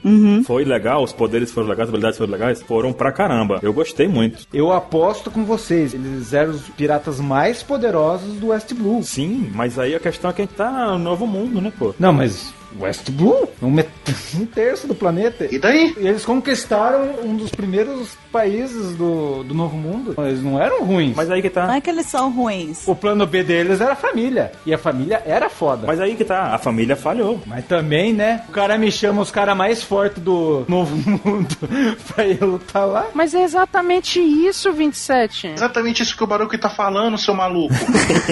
Pô, eu falei tão organizado. Eu adoro bagunçar. É porque se ele eles enfrentam uma família inteira contra um, eles têm a vantagem. Agora, quando liberou todo mundo ali que tava sob o poder da Suga, acabou a organização, acabou eles, acabou o plano, acabou tudo. E eles eram plano B pra segurar a galera. E como plano B, eles fracassaram miseravelmente, entendeu? Eles não foram o suficiente em nenhum momento. Ah, miseravelmente eles não fracassaram. Fracassou, fracassou, fracassou. Ah, Mr. 27. O Pika controlava uma cidade inteira, gigante, e foi derrotado por um golpe do Zoro, cara. Isso não é fracassar miseravelmente? Desculpa, pô. Ele podia ser forte contra os outros, mas o Zoro tava Ele lá. não conseguiu chegar no Zoro. Tá entendendo? Ele não conseguiu tocar no Zoro, velho. Quer dizer, ele- pra mim isso é um fracasso. O Diamante foi derrotado pelo Kyrus. Tem uma perna só. Ele era o herói do Coliseu. Beleza, mas ele era um- tinha uma perna só, uma espada e nada mais. Tipo, porra. Tudo começa com a derrota da Shuka, porque vamos e venhamos, foi um momento engraçado, mas foi uma derrota completamente idiota. Foi. Ela era um oficial e ela perdeu daquele jeito. Sim. Obrigada, Mr. Kai. Então, eu acho que esse, esse- essa pergunta a gente acabou levantando aqui gerou um pouco de contradições entre a gente. Então, aproveitando isso também, eu queria que vocês falassem cada um brevemente qual que vocês acham que foi o ponto mais forte e o ponto mais fraco da saga, na opinião de cada um de vocês. A- O momento que vocês mais gostaram e que vocês acharam que não foi tão bom assim. Pode começar, Mr. Kai, vai você. Ponto forte no anime até agora, que não dá pra julgar um ponto forte do anime se a gente ainda não viu, né? Mas do anime, eu acho que até agora foi a volta do Sabo. No anime, do que a gente já viu até o momento foi a volta do Sabo. E do mangá, o Guia Forth, sem dúvida. E o ponto fraco? Ponto fraco, hum. A derrota da Suga. Pra mim só teve graça, não teve nada de forte. Ok. Você, Ansem. Não, eu concordo com o Mr. Kai. O Gear 4 foi foda. Muitos torceram o nariz, mas eu gostei de- da aparência, tudo. Achei muito bom a ideia, tudo. Até que a gente fez as teorias e- em cima e tal. E ponto fraco. Ah, eu vou, vou com o Mr. Kai também. A Sugar. A Sugar poderia ter dado mais trabalho. Pra mim, o ponto forte, assim, que eu mais gostei foi o Sob Despertar o Hack. Foi o Boa. que eu mais, assim, achei interessante. Realmente o que me chamou mais a atenção. E eu acho que o ponto fraco foi, talvez, a, não a luta como um todo, mas o fato do, do Pika não ter dado nenhum trabalho gritante pro Zoro. Gritante não, ele não deu trabalho nenhum. nenhum. Não, é, a única- o, o trabalho gritante que eu tô falando é que, tipo assim, fez durar alguns capítulos até ele ser derrotado, entendeu? É porque o Zoro tava de zoeira. É porque o Zoro tá no nível do Rayleigh. Cuidado com as suas afirmações, que isso vai gerar tema pra outra cast. Outra Meça cast. as suas palavras, parça. Mas então, eu acho que foi o fato de que o Zoro não teve trabalho nenhum. E eu esperava que pelo menos um oficial, um comandante da família Don Quixote, fosse fazer o Zoro pelo menos suar. Não, mas se você for ver, os três comandantes foram uns bosta. Fraquíssimos. Os oficiais também, velho. Não, não, os oficiais deram mais trabalho pros outros carinha do que os. O Pica tomou um, um hit. Deram mais trabalho porque os outros caras eram medianos, entendeu? Se pegasse o Zoro pra derrotar o Laudi, era pá, cortou, acabou. Não, o Zoro foi deu one hit kill. One hit kill. Flawless Victory. Uhum, o Gladius quase matou o Bartolomeu e o Pika não conseguiu fazer nada no Zoro. Ah, o Bartolomeu foi super valorizado. Hum. Não, não, não. E você, Baruque? Eu acho que o ponto fraco foi a Robin e o ponto forte Você, é o quê? Ah, Na cara! da- É o quê, rapaz? Vou repetir, o ponto fraco foi a Robin e o ponto forte foi o Zoro. É por isso que Vatal não participa do cast. É, vocês estão de complô pro cara não participar, não é possível. Agora, baseado assim no que vocês, vocês três já falaram, eu concordo com o que vocês falaram dos pontos fracos e altos da, da coisa toda, e adiciono aí a Robin como um ponto, uma, uma decepção do bando do Mugiwara, porque eu esperava mais demonstração dela. Mais uma vez ela não lutou. É, ela lutou, ela lutou. Vocês não estão vendo, mas eu tô chorando por dentro. Pior que é verdade. Ah, não, prendeu o cara, nossa, que luta foda. Incrível, incrível. Cara, ela, ela, ela rasgou as costas lá protegendo a Rebeca. Sem necessidade, ela podia ter feito uma, um, uma canela gigante lá e dado um chute na bolota. Foi um ato heróico dela. Tipo assim, foi uma coisa que ela se sacrificou por ela, entendeu? Ela não pensou ali, mas ela, ela parou o Hakuba. É o mínimo que ela podia ter feito ali. Era um- o mínimo que ela podia Ela ter parou o Hakuba. feito. O mínimo de que ela podia ter feito era parar o rato. Mas olha só, mas não dá pra dizer também que ela foi decepção total, cara. Não, ponto fraco. Exceção total não, porque ela tá lá, né? Os outros nem estão. Os anjos nem tá. Eu concordo que a Robin não foi um fracasso total. Por isso que ela não foi o meu ponto fraco. Não foi. Porque eu acho que ela teve momentos. É igual, por exemplo, se você pega e fala assim, Punk Hazard foi um fracasso pra ela. Foi, fez nada. Foi. Entendeu? Eu concordo. Mas, pô, nesse aí tem que pelo menos, vamos ser justo também com ela. Não dá pra Tô sendo. tacar pedra. Tô sendo justo. Eu vi ela mais como um suporte, cara, nessa saga. Porque ela fez uma escada, ela fez não sei o que, ela blá blá blá, ajudou voando. Ela ficou muito suporte. Ela, Ela ficou, ela ficou tipo, é, em quinto plano na coisa toda, entendeu? Uhum. Aí de vez em Ah. quando ela aparecia assim, uma escada. Tipo, ok, todo mundo sobe pela escada de mãos. Ok. Ah, vai segurar fulano. Rede de mãos, aí segura fulano. É, e aí f- entrou aquilo que ela é um Mugiwara. A gente espera isso de um personagem secundário, né? Exatamente. Eu esperava isso do Bartolomeu, do Cavendish. Salvou, meu Deus, que incrível. E o Bartolomeu faz isso, ele faz na escada. Isso, exatamente. Mas não da Robin, entendeu? Eu esperava um pouco mais dela. E o Zoro, que eu digo, eu tô, como eu tô dizendo, não são os meus ápices de ponto alto. Eu concordo com os de vocês e tô adicionando esse. Que o Zoro superou todas as expectativas, até, tipo, depois do Gear 4 foi o Zoro que superou as expectativas dos Mugiwara, assim, sabe? Cara, o Zoro tava tão num nível tão superior ao, ao, Pica. Pica que, mano, nem aquele cortezinho na bochecha, sabe? Que dá- escorre o sangue, o cara lambe. Não deu, velho. Ele não deu. Lambe assim e fala, agora você tá ferrado. Nem isso teve, Nem cara. isso. Foi perfect. Ele tá- colocou a bandana só pra colocar. Perfect, ele deu um ultra, ele deu um ultra. Sansa seca! Ele já começou com Fatality, sabe? ele começou com Fatality. Quando a luta terminou, veio o narrador e falou assim: Flawless Victory. Ele saiu com HP cheio. Ele não tomou nenhum dano. Não gastou nem MP. Nem gastou, não gastou nada. Ele tá full. Tô full, tô full. Mr. 27, diga pra gente qual o seu, seu ponto forte e o ponto fraco da saga, na sua opinião. Toda a amarração que ele fez com a fruta do Ace, pra daí aparecer o Sabo. Foda. O Gear 4, que o Oda tava esperando muito isso acontecer. O Soap, o Soap Kuhak foi incrível. O flashback do Lau, pra mim é o melhor flashback depois do time skip. Foi foda também. Foi uma surpresa, porque eu não achei que ia ser foda, não. Mas foi demais, foi demais. Do, o clímax da, da gaiola, quando fez lá os Jogos Mortais, lá minha cabeça explodiu. E é, o lance, aquele clímax lá da, quando apareceu o barco da Big Moon. Nossa, do Flamengo tinha atirado no Lau. Aquele capítulo foi louco. Acho que foi o primeiro grande dia de visita de mangá de Dressrosa. Aquele dia foi muito louco. Não, isso aí foi foda mesmo. E o ponto fraco pra você, qual foi? Coisas decepcionantes? Além do Fugitor? Além do Fugitora. Não, Fugitora não conta porque todo mundo achou ele decepcionante. O Fugitor, ele é o Orconcu. Exatamente, ele é o concurso, todo mundo sabe disso. Não vou falar por mim, vou- mas vou falar por muito fã que eu vi. Teve um monte de fã que odiou os Tontatos. Ah, vá, ah, vá. Não, mas em relação a você, o que, que você achou? Qual foi a tua opinião? Qual foi o seu ponto fraco? É, a sua opinião. Eu não tenho ponto fraco. Ha, ha, ha. Essa piada eu vi vindo de longe lá, descendo o morro. É difícil ter uma opinião séria do 27, né? Tipo, cadê o, ma- o poder do Macbise que eu quero entender até hoje? Cara, whatever, McVis, eu quero entender porque que a Monet tem asa e pata de pássaro, velho. Pô, você não entendeu ainda isso? Não, não explicou, não explicou. Nem eu explique. A resposta mais lógica, vamos cair nessa de novo. O mais lógico, os caras tinham lá pata o Lau de. trocou, mas por que, que ele fez isso? Ora, porque ela pediu asinhas. Ah, ela pediu, ó, eu, eu tenho as minhas pernas e meus braços normais, vou trocar por asas e pata de bicho. Que vantagem. Sim, tô, tô querendo voar agora, cansei de andar. Mas ela pode voar, ela vira bicho de gelo, ela não precisa de asas. Quero voar como uma borboleta. Então, resumindo agora, pra gente finalizar essa parte do apanhado que a gente fez sobre Dressrosa, se vocês pudessem dar uma nota, que o Mr. 27 adora dar nota pras coisas, até o momento atual do capítulo 791, qual seria a nota que vocês dariam pra Dressrosa? Cheguem a um consenso, por favor. 8,5. 9 eu daria. Nove. Nove. Oito e meio. Pra saga ser perfeita, todos os Mugará tem que lutar. É isso aí. Exato. Justo. Bom ponto. Pela maioria, então, pode ficar 9, né? 3 a 2. Pode. Aham. Teu melhor vilão. Tem o melhor vilão, exatamente. Esse é o meu argumento. É verdade. Ah, é, esse é um bom ponto. Tá. Isso aí, isso é inquestionável. É o melhor vilão da brincadeira até hoje.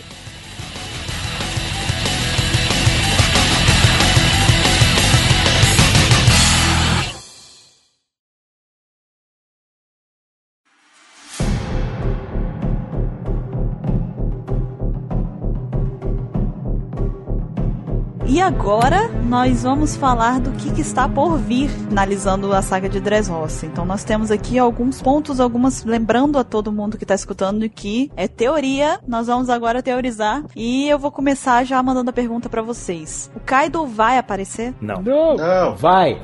Eu acho que não também, mas já que ele falou que vai, justifique sua resposta. é isso que ele quer. Porque a Big Mom apareceu no fim da Era dos Tritões e o Kaido tem que aparecer Me nessa. arrependi de deixar ele justificar.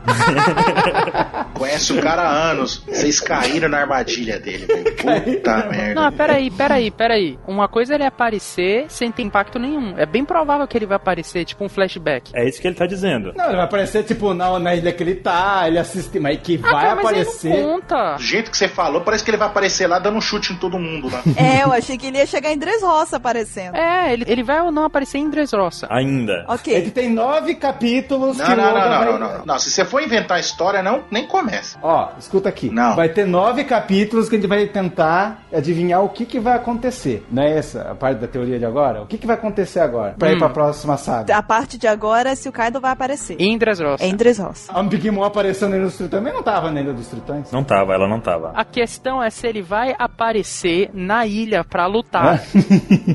Não, na ilha não vai, né? Tem que ser lá. Então pronto, tá aí tua resposta, pô. Então pronto, a resposta é não. Né, Minha ânsia é saber como ele é, qual o poder. Mas não é isso que tá perguntando, entendeu? Mas eu quero saber! Meu Deus do céu, cara. Vai, senta lá, vai respirar. Tô babado! Tô tá babando, A gente faz uma pergunta e o 27 vai lá longe. Eu falei assim, o Kaido vai aparecer em Indres Ross, eu quero mesmo saber como é que ele é. Retardo nível épico. O Kaido vai aparecer, Kedron. Quero. Ué, vai ser, vai ser aqueles episódios lá, Kaido Soto, Kaido surge. Vai ser assim, você vai ver. O importante é que o Caio vai apagar tudo isso que você tá falando. Tudo. Então, olha só. Se fosse tratar do Kaido aparecendo em Indres Roça, unânime que não. Isso. Não. Se for aparecer, talvez, então, em algum lugar, comentando alguma coisa, de relance, enfim. Eu Sim. tenho quase certeza que sim. Ok. Sim. Agora, a mesma pergunta, Mr. 27, a mesma pergunta, só muda o personagem, tá? A Big Mom vai aparecer em Andres Roça? Depois do 800. É impossível. Cara, como eu que eu queria ser professor do, do Mr. 27, cara? em nome de todos os seus professores, que eu vou mandar um presente pra cada um deles. Cara, como que eu queria, velho? Porque eu faço a pergunta, a Big Mom vai aparecer em Dress Ross? Ele fala, depois do 800, eu, eu mando fazer um carimbo com X e carimbo na resposta de pum. Eu não perguntei nem em que capítulo, eu perguntei em Andres Roça. Tu volta pra Almatória, né? Vo- Exato. Sabe aquela regra de madeira? Aham. Botar pra ajoelhar no milho. Não, calma lá. A Big Mom vai ter a festa do chá dela. Não é isso que eu tô perguntando! Ó, Mr. 27, a pergunta é: ela vai aparecer dentro da ilha de Dressrosa, entendeu? Dentro da ilha. Meu, coitados, não. Coitados. Sabe? Tem outra resposta que ele vai dar, que eu vou falar antes que ele fala. Ela não vai aparecer antes porque ela tá dentro do navio. tá bom, e Baruque, o que que você acha? Eu acho que ela não vai aparecer, até porque Dressrosa já tá tão no fim que, poxa, ela chegar nesse momento agora que tá tudo terminado, a cidade tá devastada, tá destruída. A não ser que ela apareça lá pra reivindicar é, o território, coisa do tipo, pro Luffy, entendeu? Seria uma causa da aparição dela, coisa assim. Não sei, não sei. Mas eu acredito que não. Até o 800, como o 27 disse. Para de fugir da pergunta, você também. Deixa. e você, Ansem? Não, ela não vai aparecer. Obrigado, Ansem, me abraça. Pronto, pronto.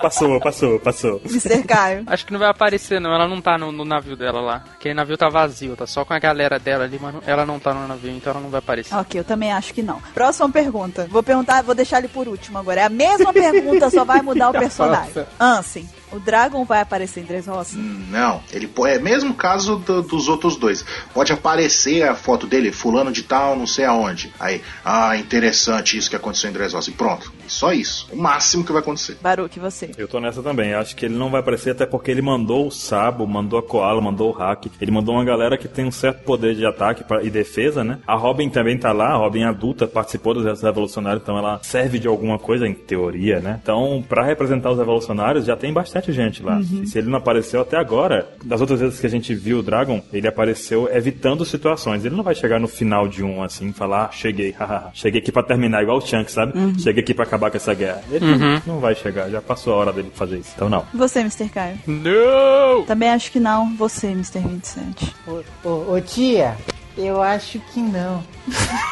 Eu vou até passar pro próximo antes que ele empolga, porque ele respondeu tão direitinho. Próxima pergunta, então, que eu tenho pra vocês aqui. O Sandy e o grupo do Sunny vão voltar no próximo capítulo? Se não, quando? Primeiro, Mr. Caio. Porque o Mr. 27 eu já sei que vai vir. Pior que eu acho que vai aparecer sim. No próximo capítulo vai mostrar, nem que seja, tipo, assim, o- os pontos finais de- do grupo lá de Três Roça. E aí, tipo, a- o último quadrinho do mangá vai ser, tipo, as pernas do, do Sanji, sabe? Tipo, Chegando em Dressrosa. É, ou chegando em Dressrosa ou retomando de onde ele tava, tipo assim, na, na, na lateral do Sunny, sabe? O, o Sanji em pé olhando pro navio Sei. pra começar o flashback. Vai ser alguma coisa assim. Eu acho que no próximo ele já aparece. Eu acho, eu acho que na verdade, é, se for pra eles aparecerem vencerem, voltar, eu não acho que eles vão voltar pra Dressrosa, eu acho que eles vão estar em algum lugar e eles que vão ser o gancho pra levar os Mugiwara pra onde eles estão, Uhum. que é a próxima saga. Eu acho que é assim que eles vão aparecer. Não sei se é no próximo capítulo. Eu espero que sim, mas eu acho que é dessa forma que eles vão aparecer.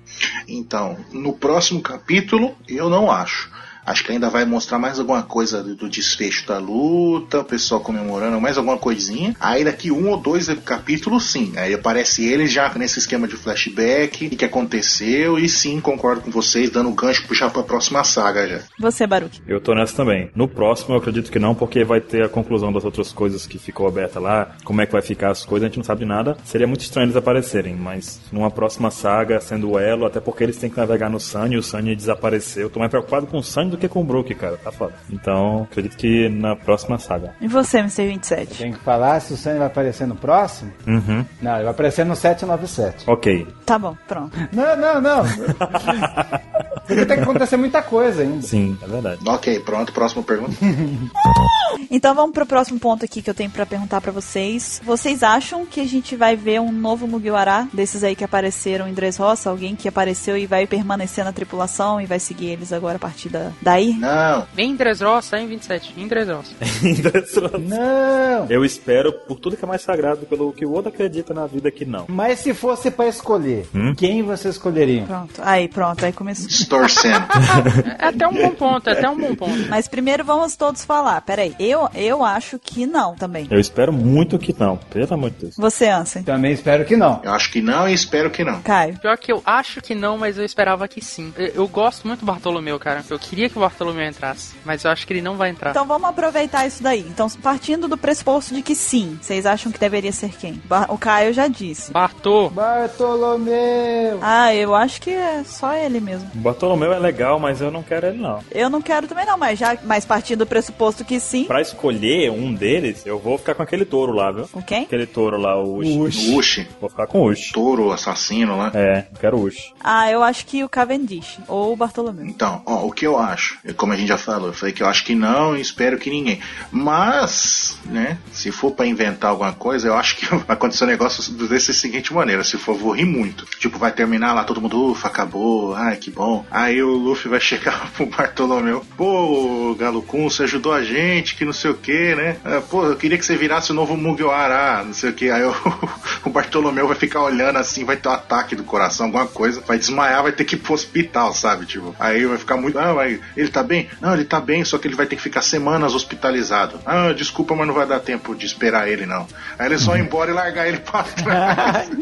eu, puta, se acontecesse isso, cara, eu ia rir demais, velho. Isso ia ser é engraçado. Eu posso dar uma justificativa plausível pra não entrar ninguém no bando agora? Pode. Os personagens que a gente já tem, a gente participou da raça inteira com a falta de quatro Mugiwara. Desses quatro, nós temos um que tem um problema muito grande de desenvolvimento de personagem, que é o Brook. O Brook, ele é um espadachim, mas ele é mais ou menos, ele faz piada mais ou mais ou menos, ele é todo mais ou menos a coisa, sabe? Ele tem Akuma no Mi e tal, e tipo, a gente vê nele um caso de um personagem que ainda precisa ser muito explorado, ele não é essencial pra nada, sabe? Ele é essencial pra tocar música. Ele é essencial pra tocar música, mas a função dele de tocar música é só na hora da vitória, entendeu? Por enquanto.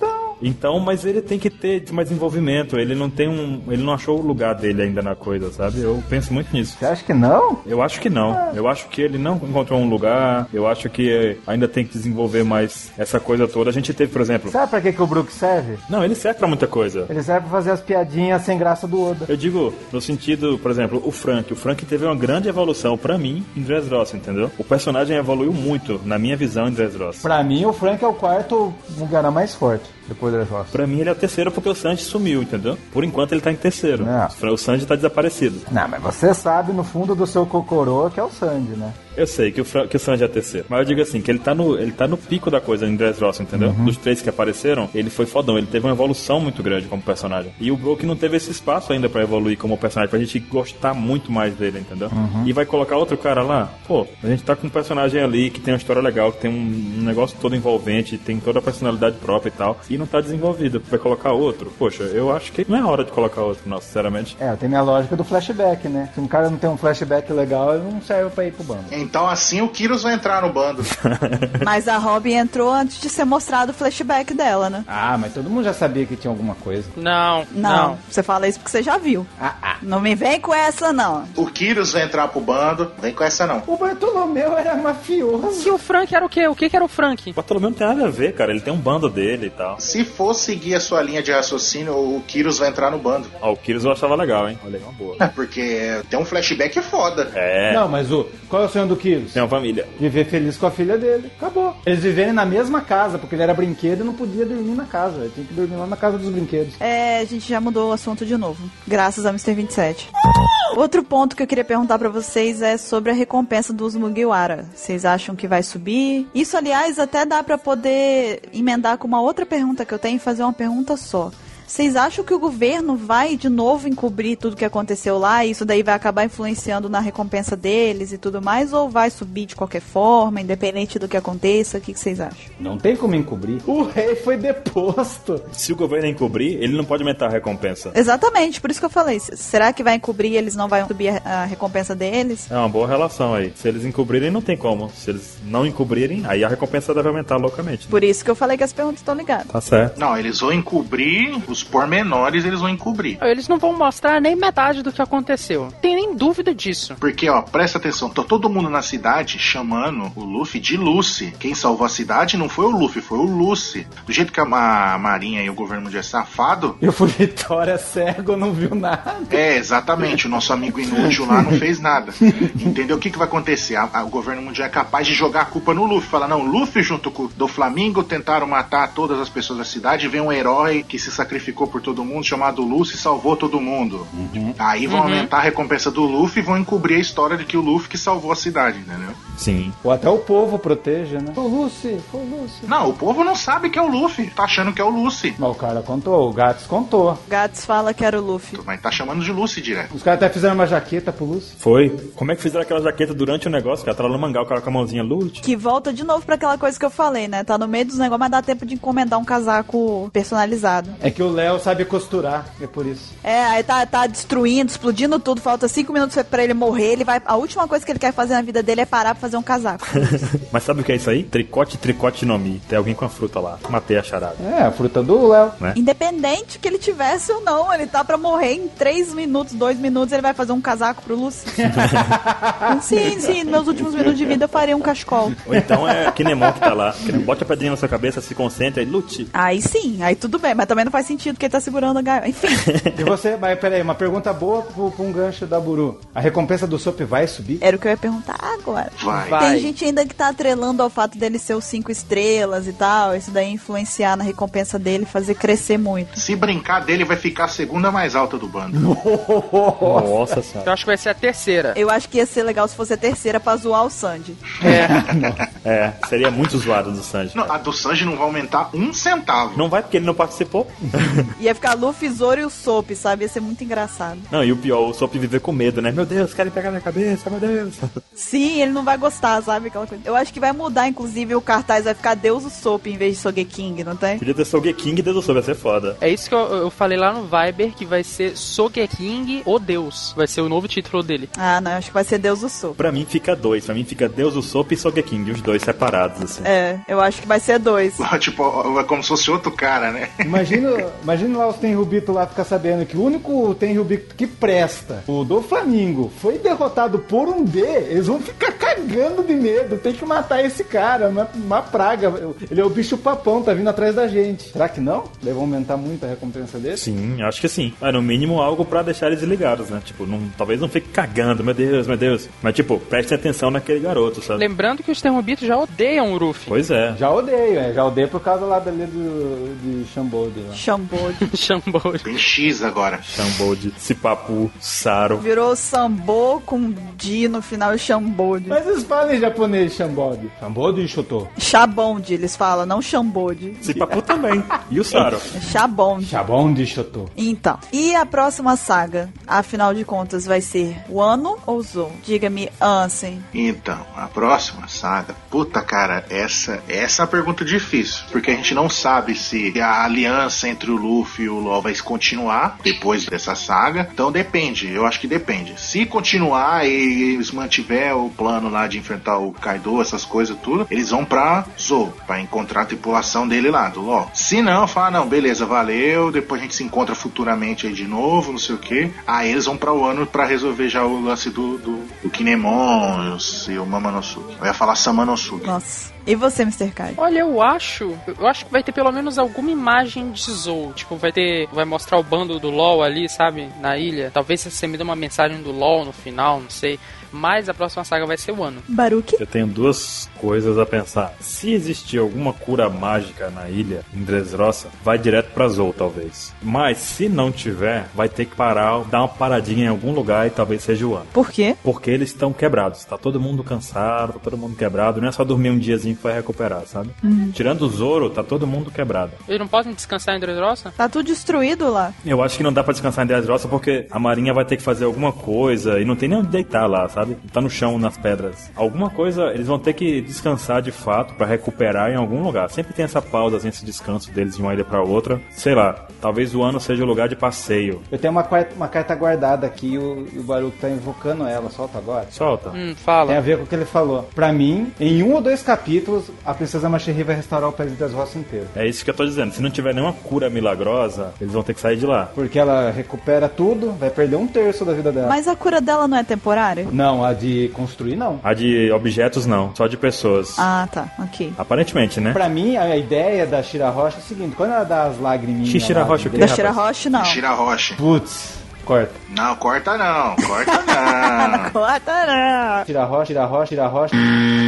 A Mancherry dá. Aquela, aquilo é o poder fraco dela, que faz restauração por poucos minutos. Ela tem a cura definitiva, que ela fez na Sugar, que até a Sugar voltou. E ela tem, porque o Doflamingo guardou, até o Treble falou lá, ah, guarda ela pra fábrica. vai." Os caras podem destruir a fábrica o quanto quiser. Que a Mancherry vai lá e vai restaurar ela inteira. Sabe uma coisa bizarra nesse poder de restaurar a fábrica? A fábrica é feita de Kairosek e o poder funciona nela. É bizarro isso. Verdade. Não, mas e que tem dentro da fábrica? A fábrica não é, a parede de fora aqui. Sim, a parede de fora da fábrica se quebrar, aí ela vai lá e restaura. Mas não vai quebrar, não tem como quebrar Kairosek. Não, mas caiu os tanques, tudo. O que ia quebrar era dentro. É dentro. A fábrica foi, quebrada, foi virada de ponta cabeça, cara. Sei lá. Mas é Kairosek, pô, não quebra. Não quebra, é verdade. Os anões quebraram tudo. de dentro, né? Dentro, quebrou dentro, dentro. É, é, é, Dentro. tá certo, tá certo. Dentro não é Kairosek, Tá gente. certo. A casca da fábrica que, po- que, que é inquebrável. Beleza. Então eles vão descansar na fábrica. Pra mim, a próxima ilha é a ilha da Big Mom. Ah, ele falou a minha, droga. Você tá louca pra ver essa ilha, né?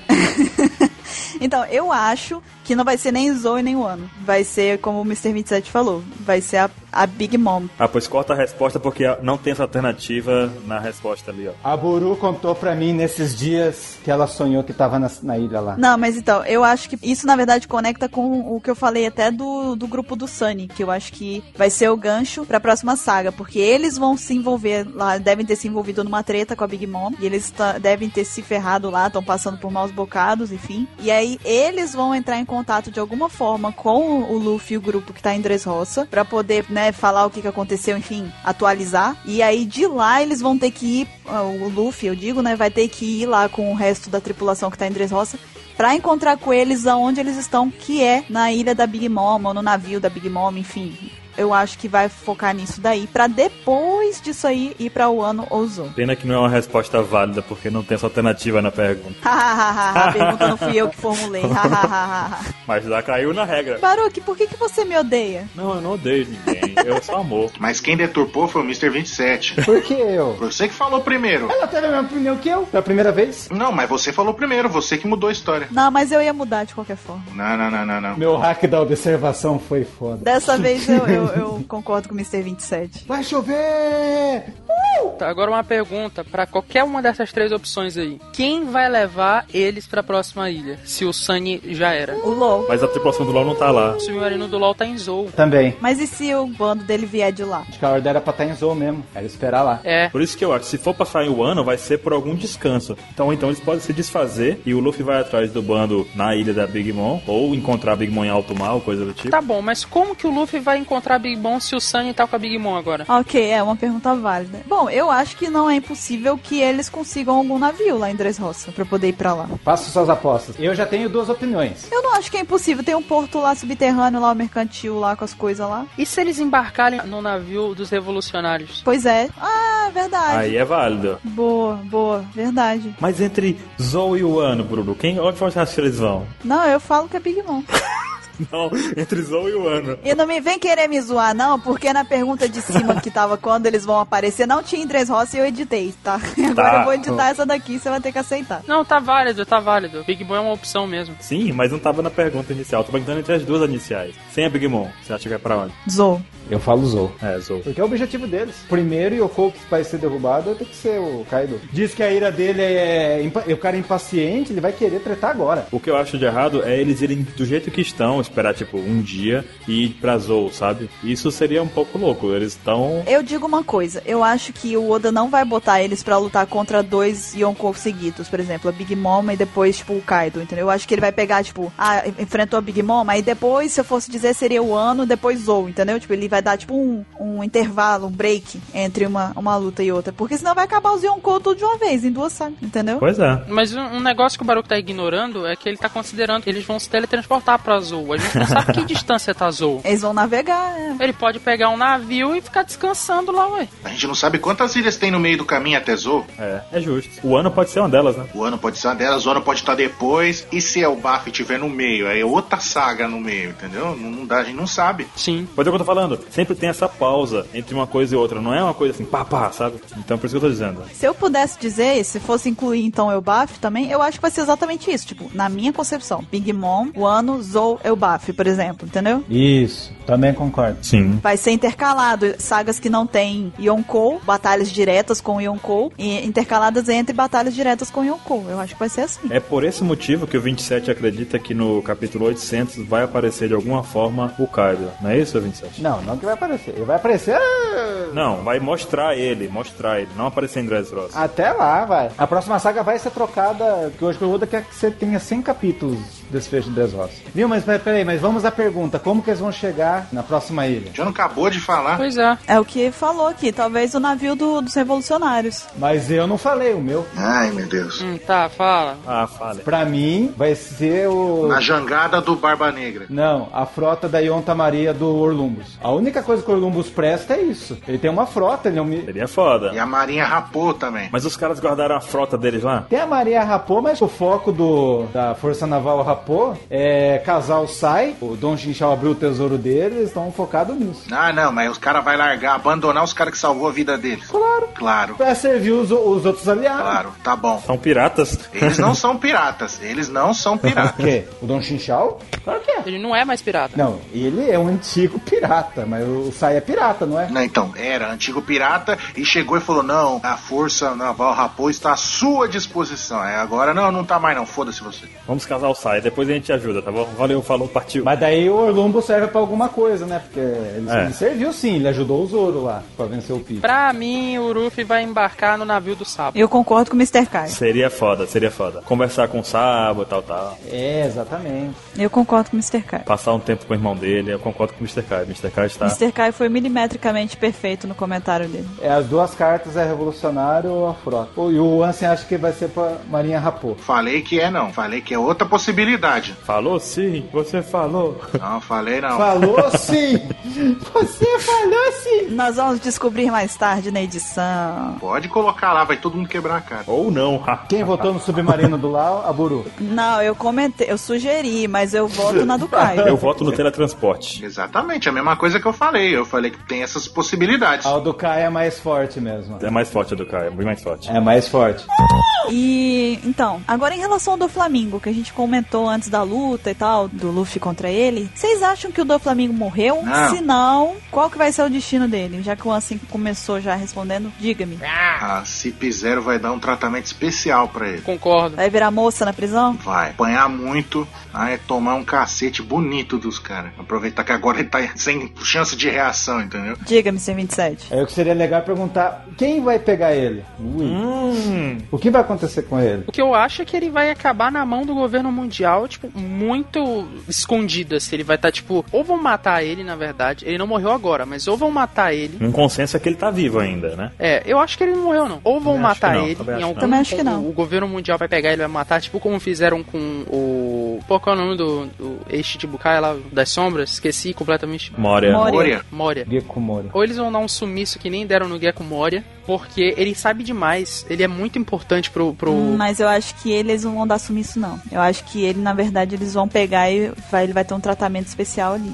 Tô achando. Especial que eu digo de nada especial. Uhum. Exatamente. Eu acho que os caras vão passar um sarrafo nele. Porque ele expôs muito o governo mundial. Sim. Entendeu? Então, eu não acho que eles vão só, tipo, se contentar e sumir com ele. Eles vão antes dar um- uma boa de uma sova nele, entendeu? Sim. Eu também acho, porque eu não vejo ele como pirata. Mas tal- talvez o Doflamingo é o tipo de pessoa que não dá pra manter preso. Você vê o poder do bando, dos oficiais dele, da família dele, eu não ia deixar ele ser preso, entendeu? Tem que prender a família inteira e são todos muito fortes. Se ele ficar preso, ele foge. Bota uma gema de Karosek e bota um. Aí chega lá o Pica, destrói a ilha inteira da prisão e dá um jeito de libertar ele, tá entendendo? Bota uma algema de Kairosek em todo mundo. Eu acho que é meio arriscado manter ele preso. Não, mas eu digo a geração de revolta, sabe? É muito complicado. Sempre tem a possibilidade de alguém se revoltar e criar um plano de fuga. Você tá falando por um sistema prisional que é decente, mas é o governo mundial que a gente tá falando. Eles não vão simplesmente prender o cara e correr o risco dele escapar de novo. Eles vão botar um fim nele. Então, é mais fácil matar o cara do que prender o cara. É o que eu tô dizendo, não tem como eu simplesmente vou prender o da Flamengo, igual eu vou prender o Shanks. Pô, eu vou prender o Shanks, o Shanks dá um chute no chão, quebrou o navio que tá preso. Eu acho que tu tá aumentando um pouco o poder deles, porque se tu bota o o Shanks em Peldown totalmente preso lá no nível 5, ele não teria como fugir, porque é tudo de Kairosek, é O tudo Shanks não tem Akuma no Mi. O Shanks não tem Akuma no Mi. Vai que ele sabe a técnica de quebrar a Kairosek com um soco. Ah, mas aí tu já tá imaginando um negócio totalmente novo, né? Kairosek é inquebrável. Até então, é o que eu tô dizendo. Ué, mas aí tu tá criando um novo golpe, pô. Eu tô criando uma saída nova pra uma situação nova. Aí tu tá inventando, ué. O Kairosek é indestrutível até então, mas a gente nunca viu o limite do poder do Shanks. E é o que eu tô dizendo, a gente não vê o poder dele. Aparentemente ele é fodão. Dois lados tá indo além, entendeu? A gente não sabe qual que é a força do Shanks e a gente também não viu o limite de, de resistência do Kairosek. Então não dá pra afirmar nenhum dos dois lados. É, é o ponto. Eu concordo, mas eu imagino assim: se a, a Marinha tem uma prisão que passou décadas, milênios ali sem ser invadida, que eles mantiveram lá. Chique tá aí. É, eles mantiveram o Chique por um bom tempo lá, eles mantiveram o, o Ace, eles mantiveram o Jinbe, eles mantiveram. O Crocodile. Crocodile, o rei dos piratas lá também. E aparentemente ali é, é impossível de fugir. Eu acho que o do Flamingo, ele não fugiria dali também. Não, Eu digo uma coisa, se ele for mantido preso, corre um grande risco de alguém pegar, tipo, se alguém que quer tomar, o- dominar o mundo, tomar a frente ali, ir lá e pegar ele, tipo, chegar e fazer uma proposta pra ele, entendeu? Tipo, Ah, eu concordo. É o que eu tô dizendo, existe a possibilidade de revolta muito grande por ele estar preso. não, o cara pega e fala assim, "Eu- agora é a minha vez, eu que vou tocar o terror aqui. Ele falou assim, hum, tem um cara lá, aquele cara tocou o terror em Dressrosa. Vou lá, vou libertar ele e falar, ó, te fiz um favor, agora vamos ver aí como é que a gente pode trabalhar junto e tal, entendeu? Então eu acho que é muito arriscado manter ele preso. Eu acho que eles têm que passar uma sova nele e depois apagar ele, entendeu? Pra- Porque não tem jeito, o cara, ele, ele é uma ameaça enquanto ele estiver vivo, não adianta. E justamente, a chance de revolta pra libertar ele. Por isso que eu imagino que ele não vai ficar numa prisão comum, como em comum, como em Peldown não, porque em Peldown não é comum, mas eu acho que ele vai ficar. Mais excepcional ainda que em Peldown, né, você disse. Eu acho que ele vai ficar, tipo, no jardim de Maria Jo, ali numa cela, totalmente preso com tudo quanto é algema que puder, Kairosek. Igual a prisão do Magneto, né? Tudo de plástico. É, exato. E algema de poneglyph, tipo, prendendo ele e a galera de- Algema de poneglyph. olhando ele o tempo todo, sabe? Agora que eu entendi. Eu, já não tô Algema negra. de eu tô aqui, Vonnegut. mas é algema de Vonnegut. Ah, tá, entendi agora. e você, Mr. 27? O que que você acha? O que que tem? Falar do Moria. Eu tenho muitas opções. Ele faz isso porque ele tá longe. Se ele tivesse do meu lado, ele não fazia isso. Se eu pudesse, eu te enfrentava mil. Tá bom, né? Tá bom, né? Bom, as opções que podem acontecer com o do Flamengo? Sim. É pra falar isso agora? Sim. Cara, onde você tava até agora? Por aí, vagando. Outra dimensão.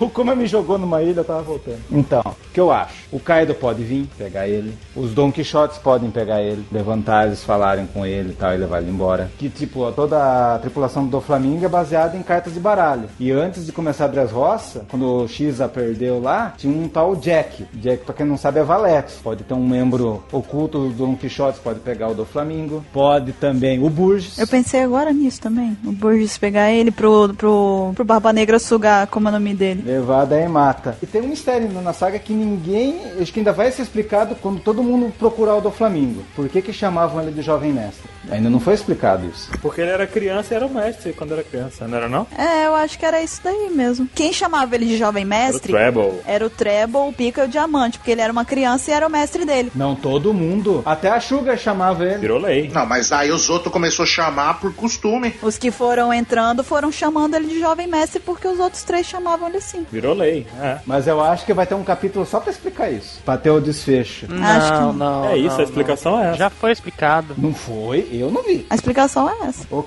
Caçamar. Não precisa explicar mais do que isso. É mais fácil ter um capítulo explicando por que, que ele usa o óculos o tempo inteiro e por que, que a bandeira dele tem um tapa-olho do que isso. Ah, vocês querem falar da teoria do óculos? Tava falando com o Caio do óculos. O que, que você tem do óculos de teoria? Tem eu Então- ou Ansa? Vocês. Tem uma teoria foda. Eu não tenho nada pra dizer não do óculos, pra falar a verdade. Uma teoria foda que falam que o do Flamingo é cego de um olho. Ah, eu acho que ele é cego dos dois, que arrancaram os dois olhos dele. Quando discuti isso com o Caio ontem, inclusive. Então não é o óculos, é o olho dele. Não, por que que ele usa o óculos, entendeu? Entendi, agora eu entendi. Porque, tipo, quando mostra ele criança lá, e você pode até perceber que no mangá passado, os dois últimos golpes do Flamingo relacionado ao- ao passado dele. Sim, mil flechas. Se os caras falam, ah, vamos tirar mil flechas nele, deu, ah, ele descarregou 16 tiros no meu filho. E os golpes do do Flamingo era 100 mil flechas e 16 balas. Sim. E tipo, quando mostra ele, mostra um olho dele sangrando, que é o olho esquerdo, e tipo, mostra o flashback ele abrindo o olho assim e tal. Porque cego ele não é, porque ele tava lendo o livro lá do Lau, lá da Cidade Branca. Eu insisto, ele deve ser caolho. Deve ser olho por causa da bandeira dele. Do olho esquerdo. Pode ser o significado da linhazinha no olho dele lá, né? Da, da bandeira da Jolly. Isso. Da bandeira. Tanto o Ruff quanto o Sandy sempre conseguiram acertar ele do lado esquerdo. Muitos detalhes. Tem esses detalhes. Ia ser louco. Eu tava discutindo isso ontem com o Caio. Pode ser que explique. Não sei. É algo que vale a pena ser mostrado. Seria muito foda isso, porque nunca mostrou os olhos dele até hoje. Ele caiu no chão, derrotado, nem de olho fechado mostrou. Eu acho que ainda existe a possibilidade de não mostrar também. Que o Oda pode deixar o mistério. Não, não vai mostrar também, eu acho. Eu acho que é o mistério. Uhum. Eu acho que não vai mostrar porque vai ficar muito foda ele não mostrar o olho. E ainda tem um negócio que até hoje o Oda não usou de referência pirata com tapa-olho e caolho, entendeu? Não, mas acho que tapa-olho vai vir ainda. O Ah, Não, Oda- não, não, não. O Oda falou. Tapa-olho, ele falou que quando acabasse One Piece, um pirata com tapa-olho vai aparecer quando estiver perto de acabar. Então, Então. de coisas de referência de pirata assim que todo mundo tem, e o Oda ainda não usou é pirata com tapa-olho e pirata com papagaio. Ele não usou isso ainda. Papagaio vai ser uma fruta muito foda, velho. Papagaio, papagaio no Mi. Anota aí. Papagaio é o navio da Big Mom. Papagaio na beira Nossa. Big Mom vai ser foda. Papagaio é papagaio no mim. Papagaio teve num filme e um dos caras, os mer- mercadores lá, tinha um papagaio no ombro. Mas então, filme é né? filho. Filme, né? Não, mas o, no, em Punk Hazard, o, o cara principal lá dos mercadores tinha um papagaio no ombro. Quem? Tinha? É, tinha. Dava essa impressão. É, na silhueta dá pra saber muito o que é um papagaio. né? Pode ser um corvo, né? Podia ser um dinossauro. Mas enfim. Bom, é, pra mim o destino do Flamengo pode ser uma dessas, mas cara, eu fiquei pensando num negócio. Por que, que o, Mono- o Momonosuke é tão importante na jogada aí? Porque é a primeira fruta artificial feita pelo original Dr. O Vegapunk. que, que o, do, o do Flamengo é? Dragão Celestial. Chichibukai. Então, um dragão celestial. Eu não sei. E lembra quando o Momonosuke tava subindo, o que, que ele veio na mente dele? Aí veio o do Flamingo. Parece que o do Flamengo tá meio manipulando ele, alguma coisa assim, né? Parece o Harry Potter, né? Que fica vendo Voldemort. É, então, esse que eu jogo na mesa. Ele é o Horcrux do Flamengo, é isso? Exatamente, ia falar. Eu tô achando que o Momonosuke, algum tubi continue pro do Flamengo aparecer no futuro. Hum, acho que não. Eu espero que não. Aí eu volto e falo uma frase que faz tempo que eu não digo. Não é Naruto. não é Harry Potter. não é o Orochimaru e o Sasuke, não. Mas você acha que o Momonosuke não tem uma ligação com o do, com o do Flamengo? Não vai ser mostrado isso? Eu já falei no outro cast que eu acho que o do Flamengo infiltrou aquele parasite lá, em várias Akuma no Mi Smile lá, pra ele poder ter, tomar o controle de- das, das Smile quando ele quiser, entendeu? Então, ele vai ter que voltar na saga do Kaido, né? Então, pra ele ter uma contra-arma contra o Kaido, se o Kaido um dia que ficasse puto com ele, como é o caso agora. Mas a Duma Monosuke não é feita pelo Vegapunk? Então, E ela tava numa sala meio secreta lá que ninguém entrava. sei lá. Sim, ela era uma fruta. Talvez ele estivesse buscando, porque se a gente pensar bem, o Caesar Claw fez o trabalho dele de acúmulo artificial baseado no do Vegapunk. E o do Vegapunk é o trabalho original, entendeu? Baseado no baseado. É uma droga muito louca. Não, o, o Momonosuke, ele é realmente o, o exemplar mais importante das Smile, porque ele é o original, então pô, aí que tá a importância dele. Paciente número zero, né? Sim, ele é o paciente número zero, é, exato. Não, a fruta era a fruta zero, né? Sim, e ele é o, é o usuário número zero. Eu acho que ele só teve ali no momento que ele fantasiou com do Flamingo, ele tava com fome, ele tava passando um... Igual o Bororô, com fome. É, e aí ele deu tipo. Ele começou a alucinar e aí veio o do Flamengo, porque ele já tinha, nessa altura, ele tinha visto o do Flamengo matando o ca- o subordinado lá em Dressrosa, ele já tava com, com uma imagem ruim do Flamengo. E ele já sabia que o Cesar Cloud trabalhava pro, pro do Flamengo, não sabia? Sim. Mas ele, ele viu muito do nada do Flamengo. Foi muito estranho aquela cena. Mas enfim. Mas isso daí não é coisa do anime ou no mangá também tem essa aparição? Tem, tem o óculos dele lá. Só que é muito rápido no mangá. Tipo, uma página assim, um quadrinho, pá, acabou. Hum. Tem duas coisas que eu acho que vai acontecer nesses nove episódios aí, nove capítulos. Pode falar ou não? Pode. Fala. Eu acho que tem que ser explicado aqueles animais lá que tá entre as rosas e o Sed. Tem que explicar alguma coisa do Sed agora. E dos Smiles. Você acha que não vai explicar agora? Seria bom. Não? Que animais? Os animais. Tem animais que eram brinquedos. Mas era só animal, gente. Mas alguém vai te explicar ah, esses animais. né? Eles foram as cobaias pra tirar o sangue, pra colocar na macumbinha lá, pra fazer o smile daquele bicho. Então, tem o elefante faz. que mais? Tem a teoria que diz que o do Flamingo vai controlar o, o exército do Kaido quando o Kaido estiver no seu ápice. Acho que não. O pessoal tá escutando a pedra errada, escutou Brita. Esse aí. É outra coisa que temos que falar, a importância que vai ser os aliados, como que vai ficar combinado com o Ruffy. Ah. Acho que o tempo já estourou. E outra coisa... É sério, você devia ter jogado isso antes. Não, não, e outra coisa também que eu, eu acho que essa saga vai ter um final tão épico quanto Alabasta, Enislub e Marineford. Na Marineford não foi épico pelos caras que tava lutando, mas o final Mas Ah, foi. a morte do Ace foi mó emocionante. Ah, você quer dizer chocante, então. Eu creio que a saga de 10 horas vai ter um grande final, igual essa saga. Não vai, vai ser igual o Punk Raso que terminou, pum, entendeu? E é isso que eu tinha que dizer. Que ele deixou pra falar no último segundo. Claro. Porque ele não botou na pauta, ele anotou lá na dele. Pauta mental dele. Pauta mental nada, ele tá anotado no papel lá. Caio, na moral, na moral, da próxima vez que ele fizer isso, você corta o que ele fala. Não. É só pra depois. Ah, você esqueceu de falar tal coisa. Então, tô falando essas coisinhas aí. Aí É, a gente fala, a gente esqueceu porque o 27 não colocou na pauta. Não vai deixar de ser a verdade mais bruta. Mais de 30 podcasts ele ainda não aprendeu. Ele aprendeu, ele faz de sacanagem. Ah, Então, depois desse, desse momento em que bugou, né, o sistema do Mr. 27 ali, deu pane, né? Depois dessa loucura do Mr. 27, dessa insanidade aí, eu acho que a gente já abordou tudo que fosse possível aqui, o que a gente esqueceu, a gente pede que vocês comentem, vim pra gente por teoria no, no e-mail, por e-mail as teorias, eu inverti a ordem, eu tô bêbada. Mentira, não tô. Calma, reseta aí, reloga. Então, depois da maluquice do Mr. 27, eu deixo pra vocês aqui agora o momento de vocês comentarem aí no, no, no post do Apex Cash, mandarem pra gente por e-mail as teorias, o que, que vocês acharam desse Apex Cash. Teve bastante questionamento, bastante teoria dessa vez. E se a gente deixou passar alguma coisa, comentem também, enviem pra gente que a gente lê na, na Então. leitura de e-mails e oi. A gente deixou passar uma coisa importante.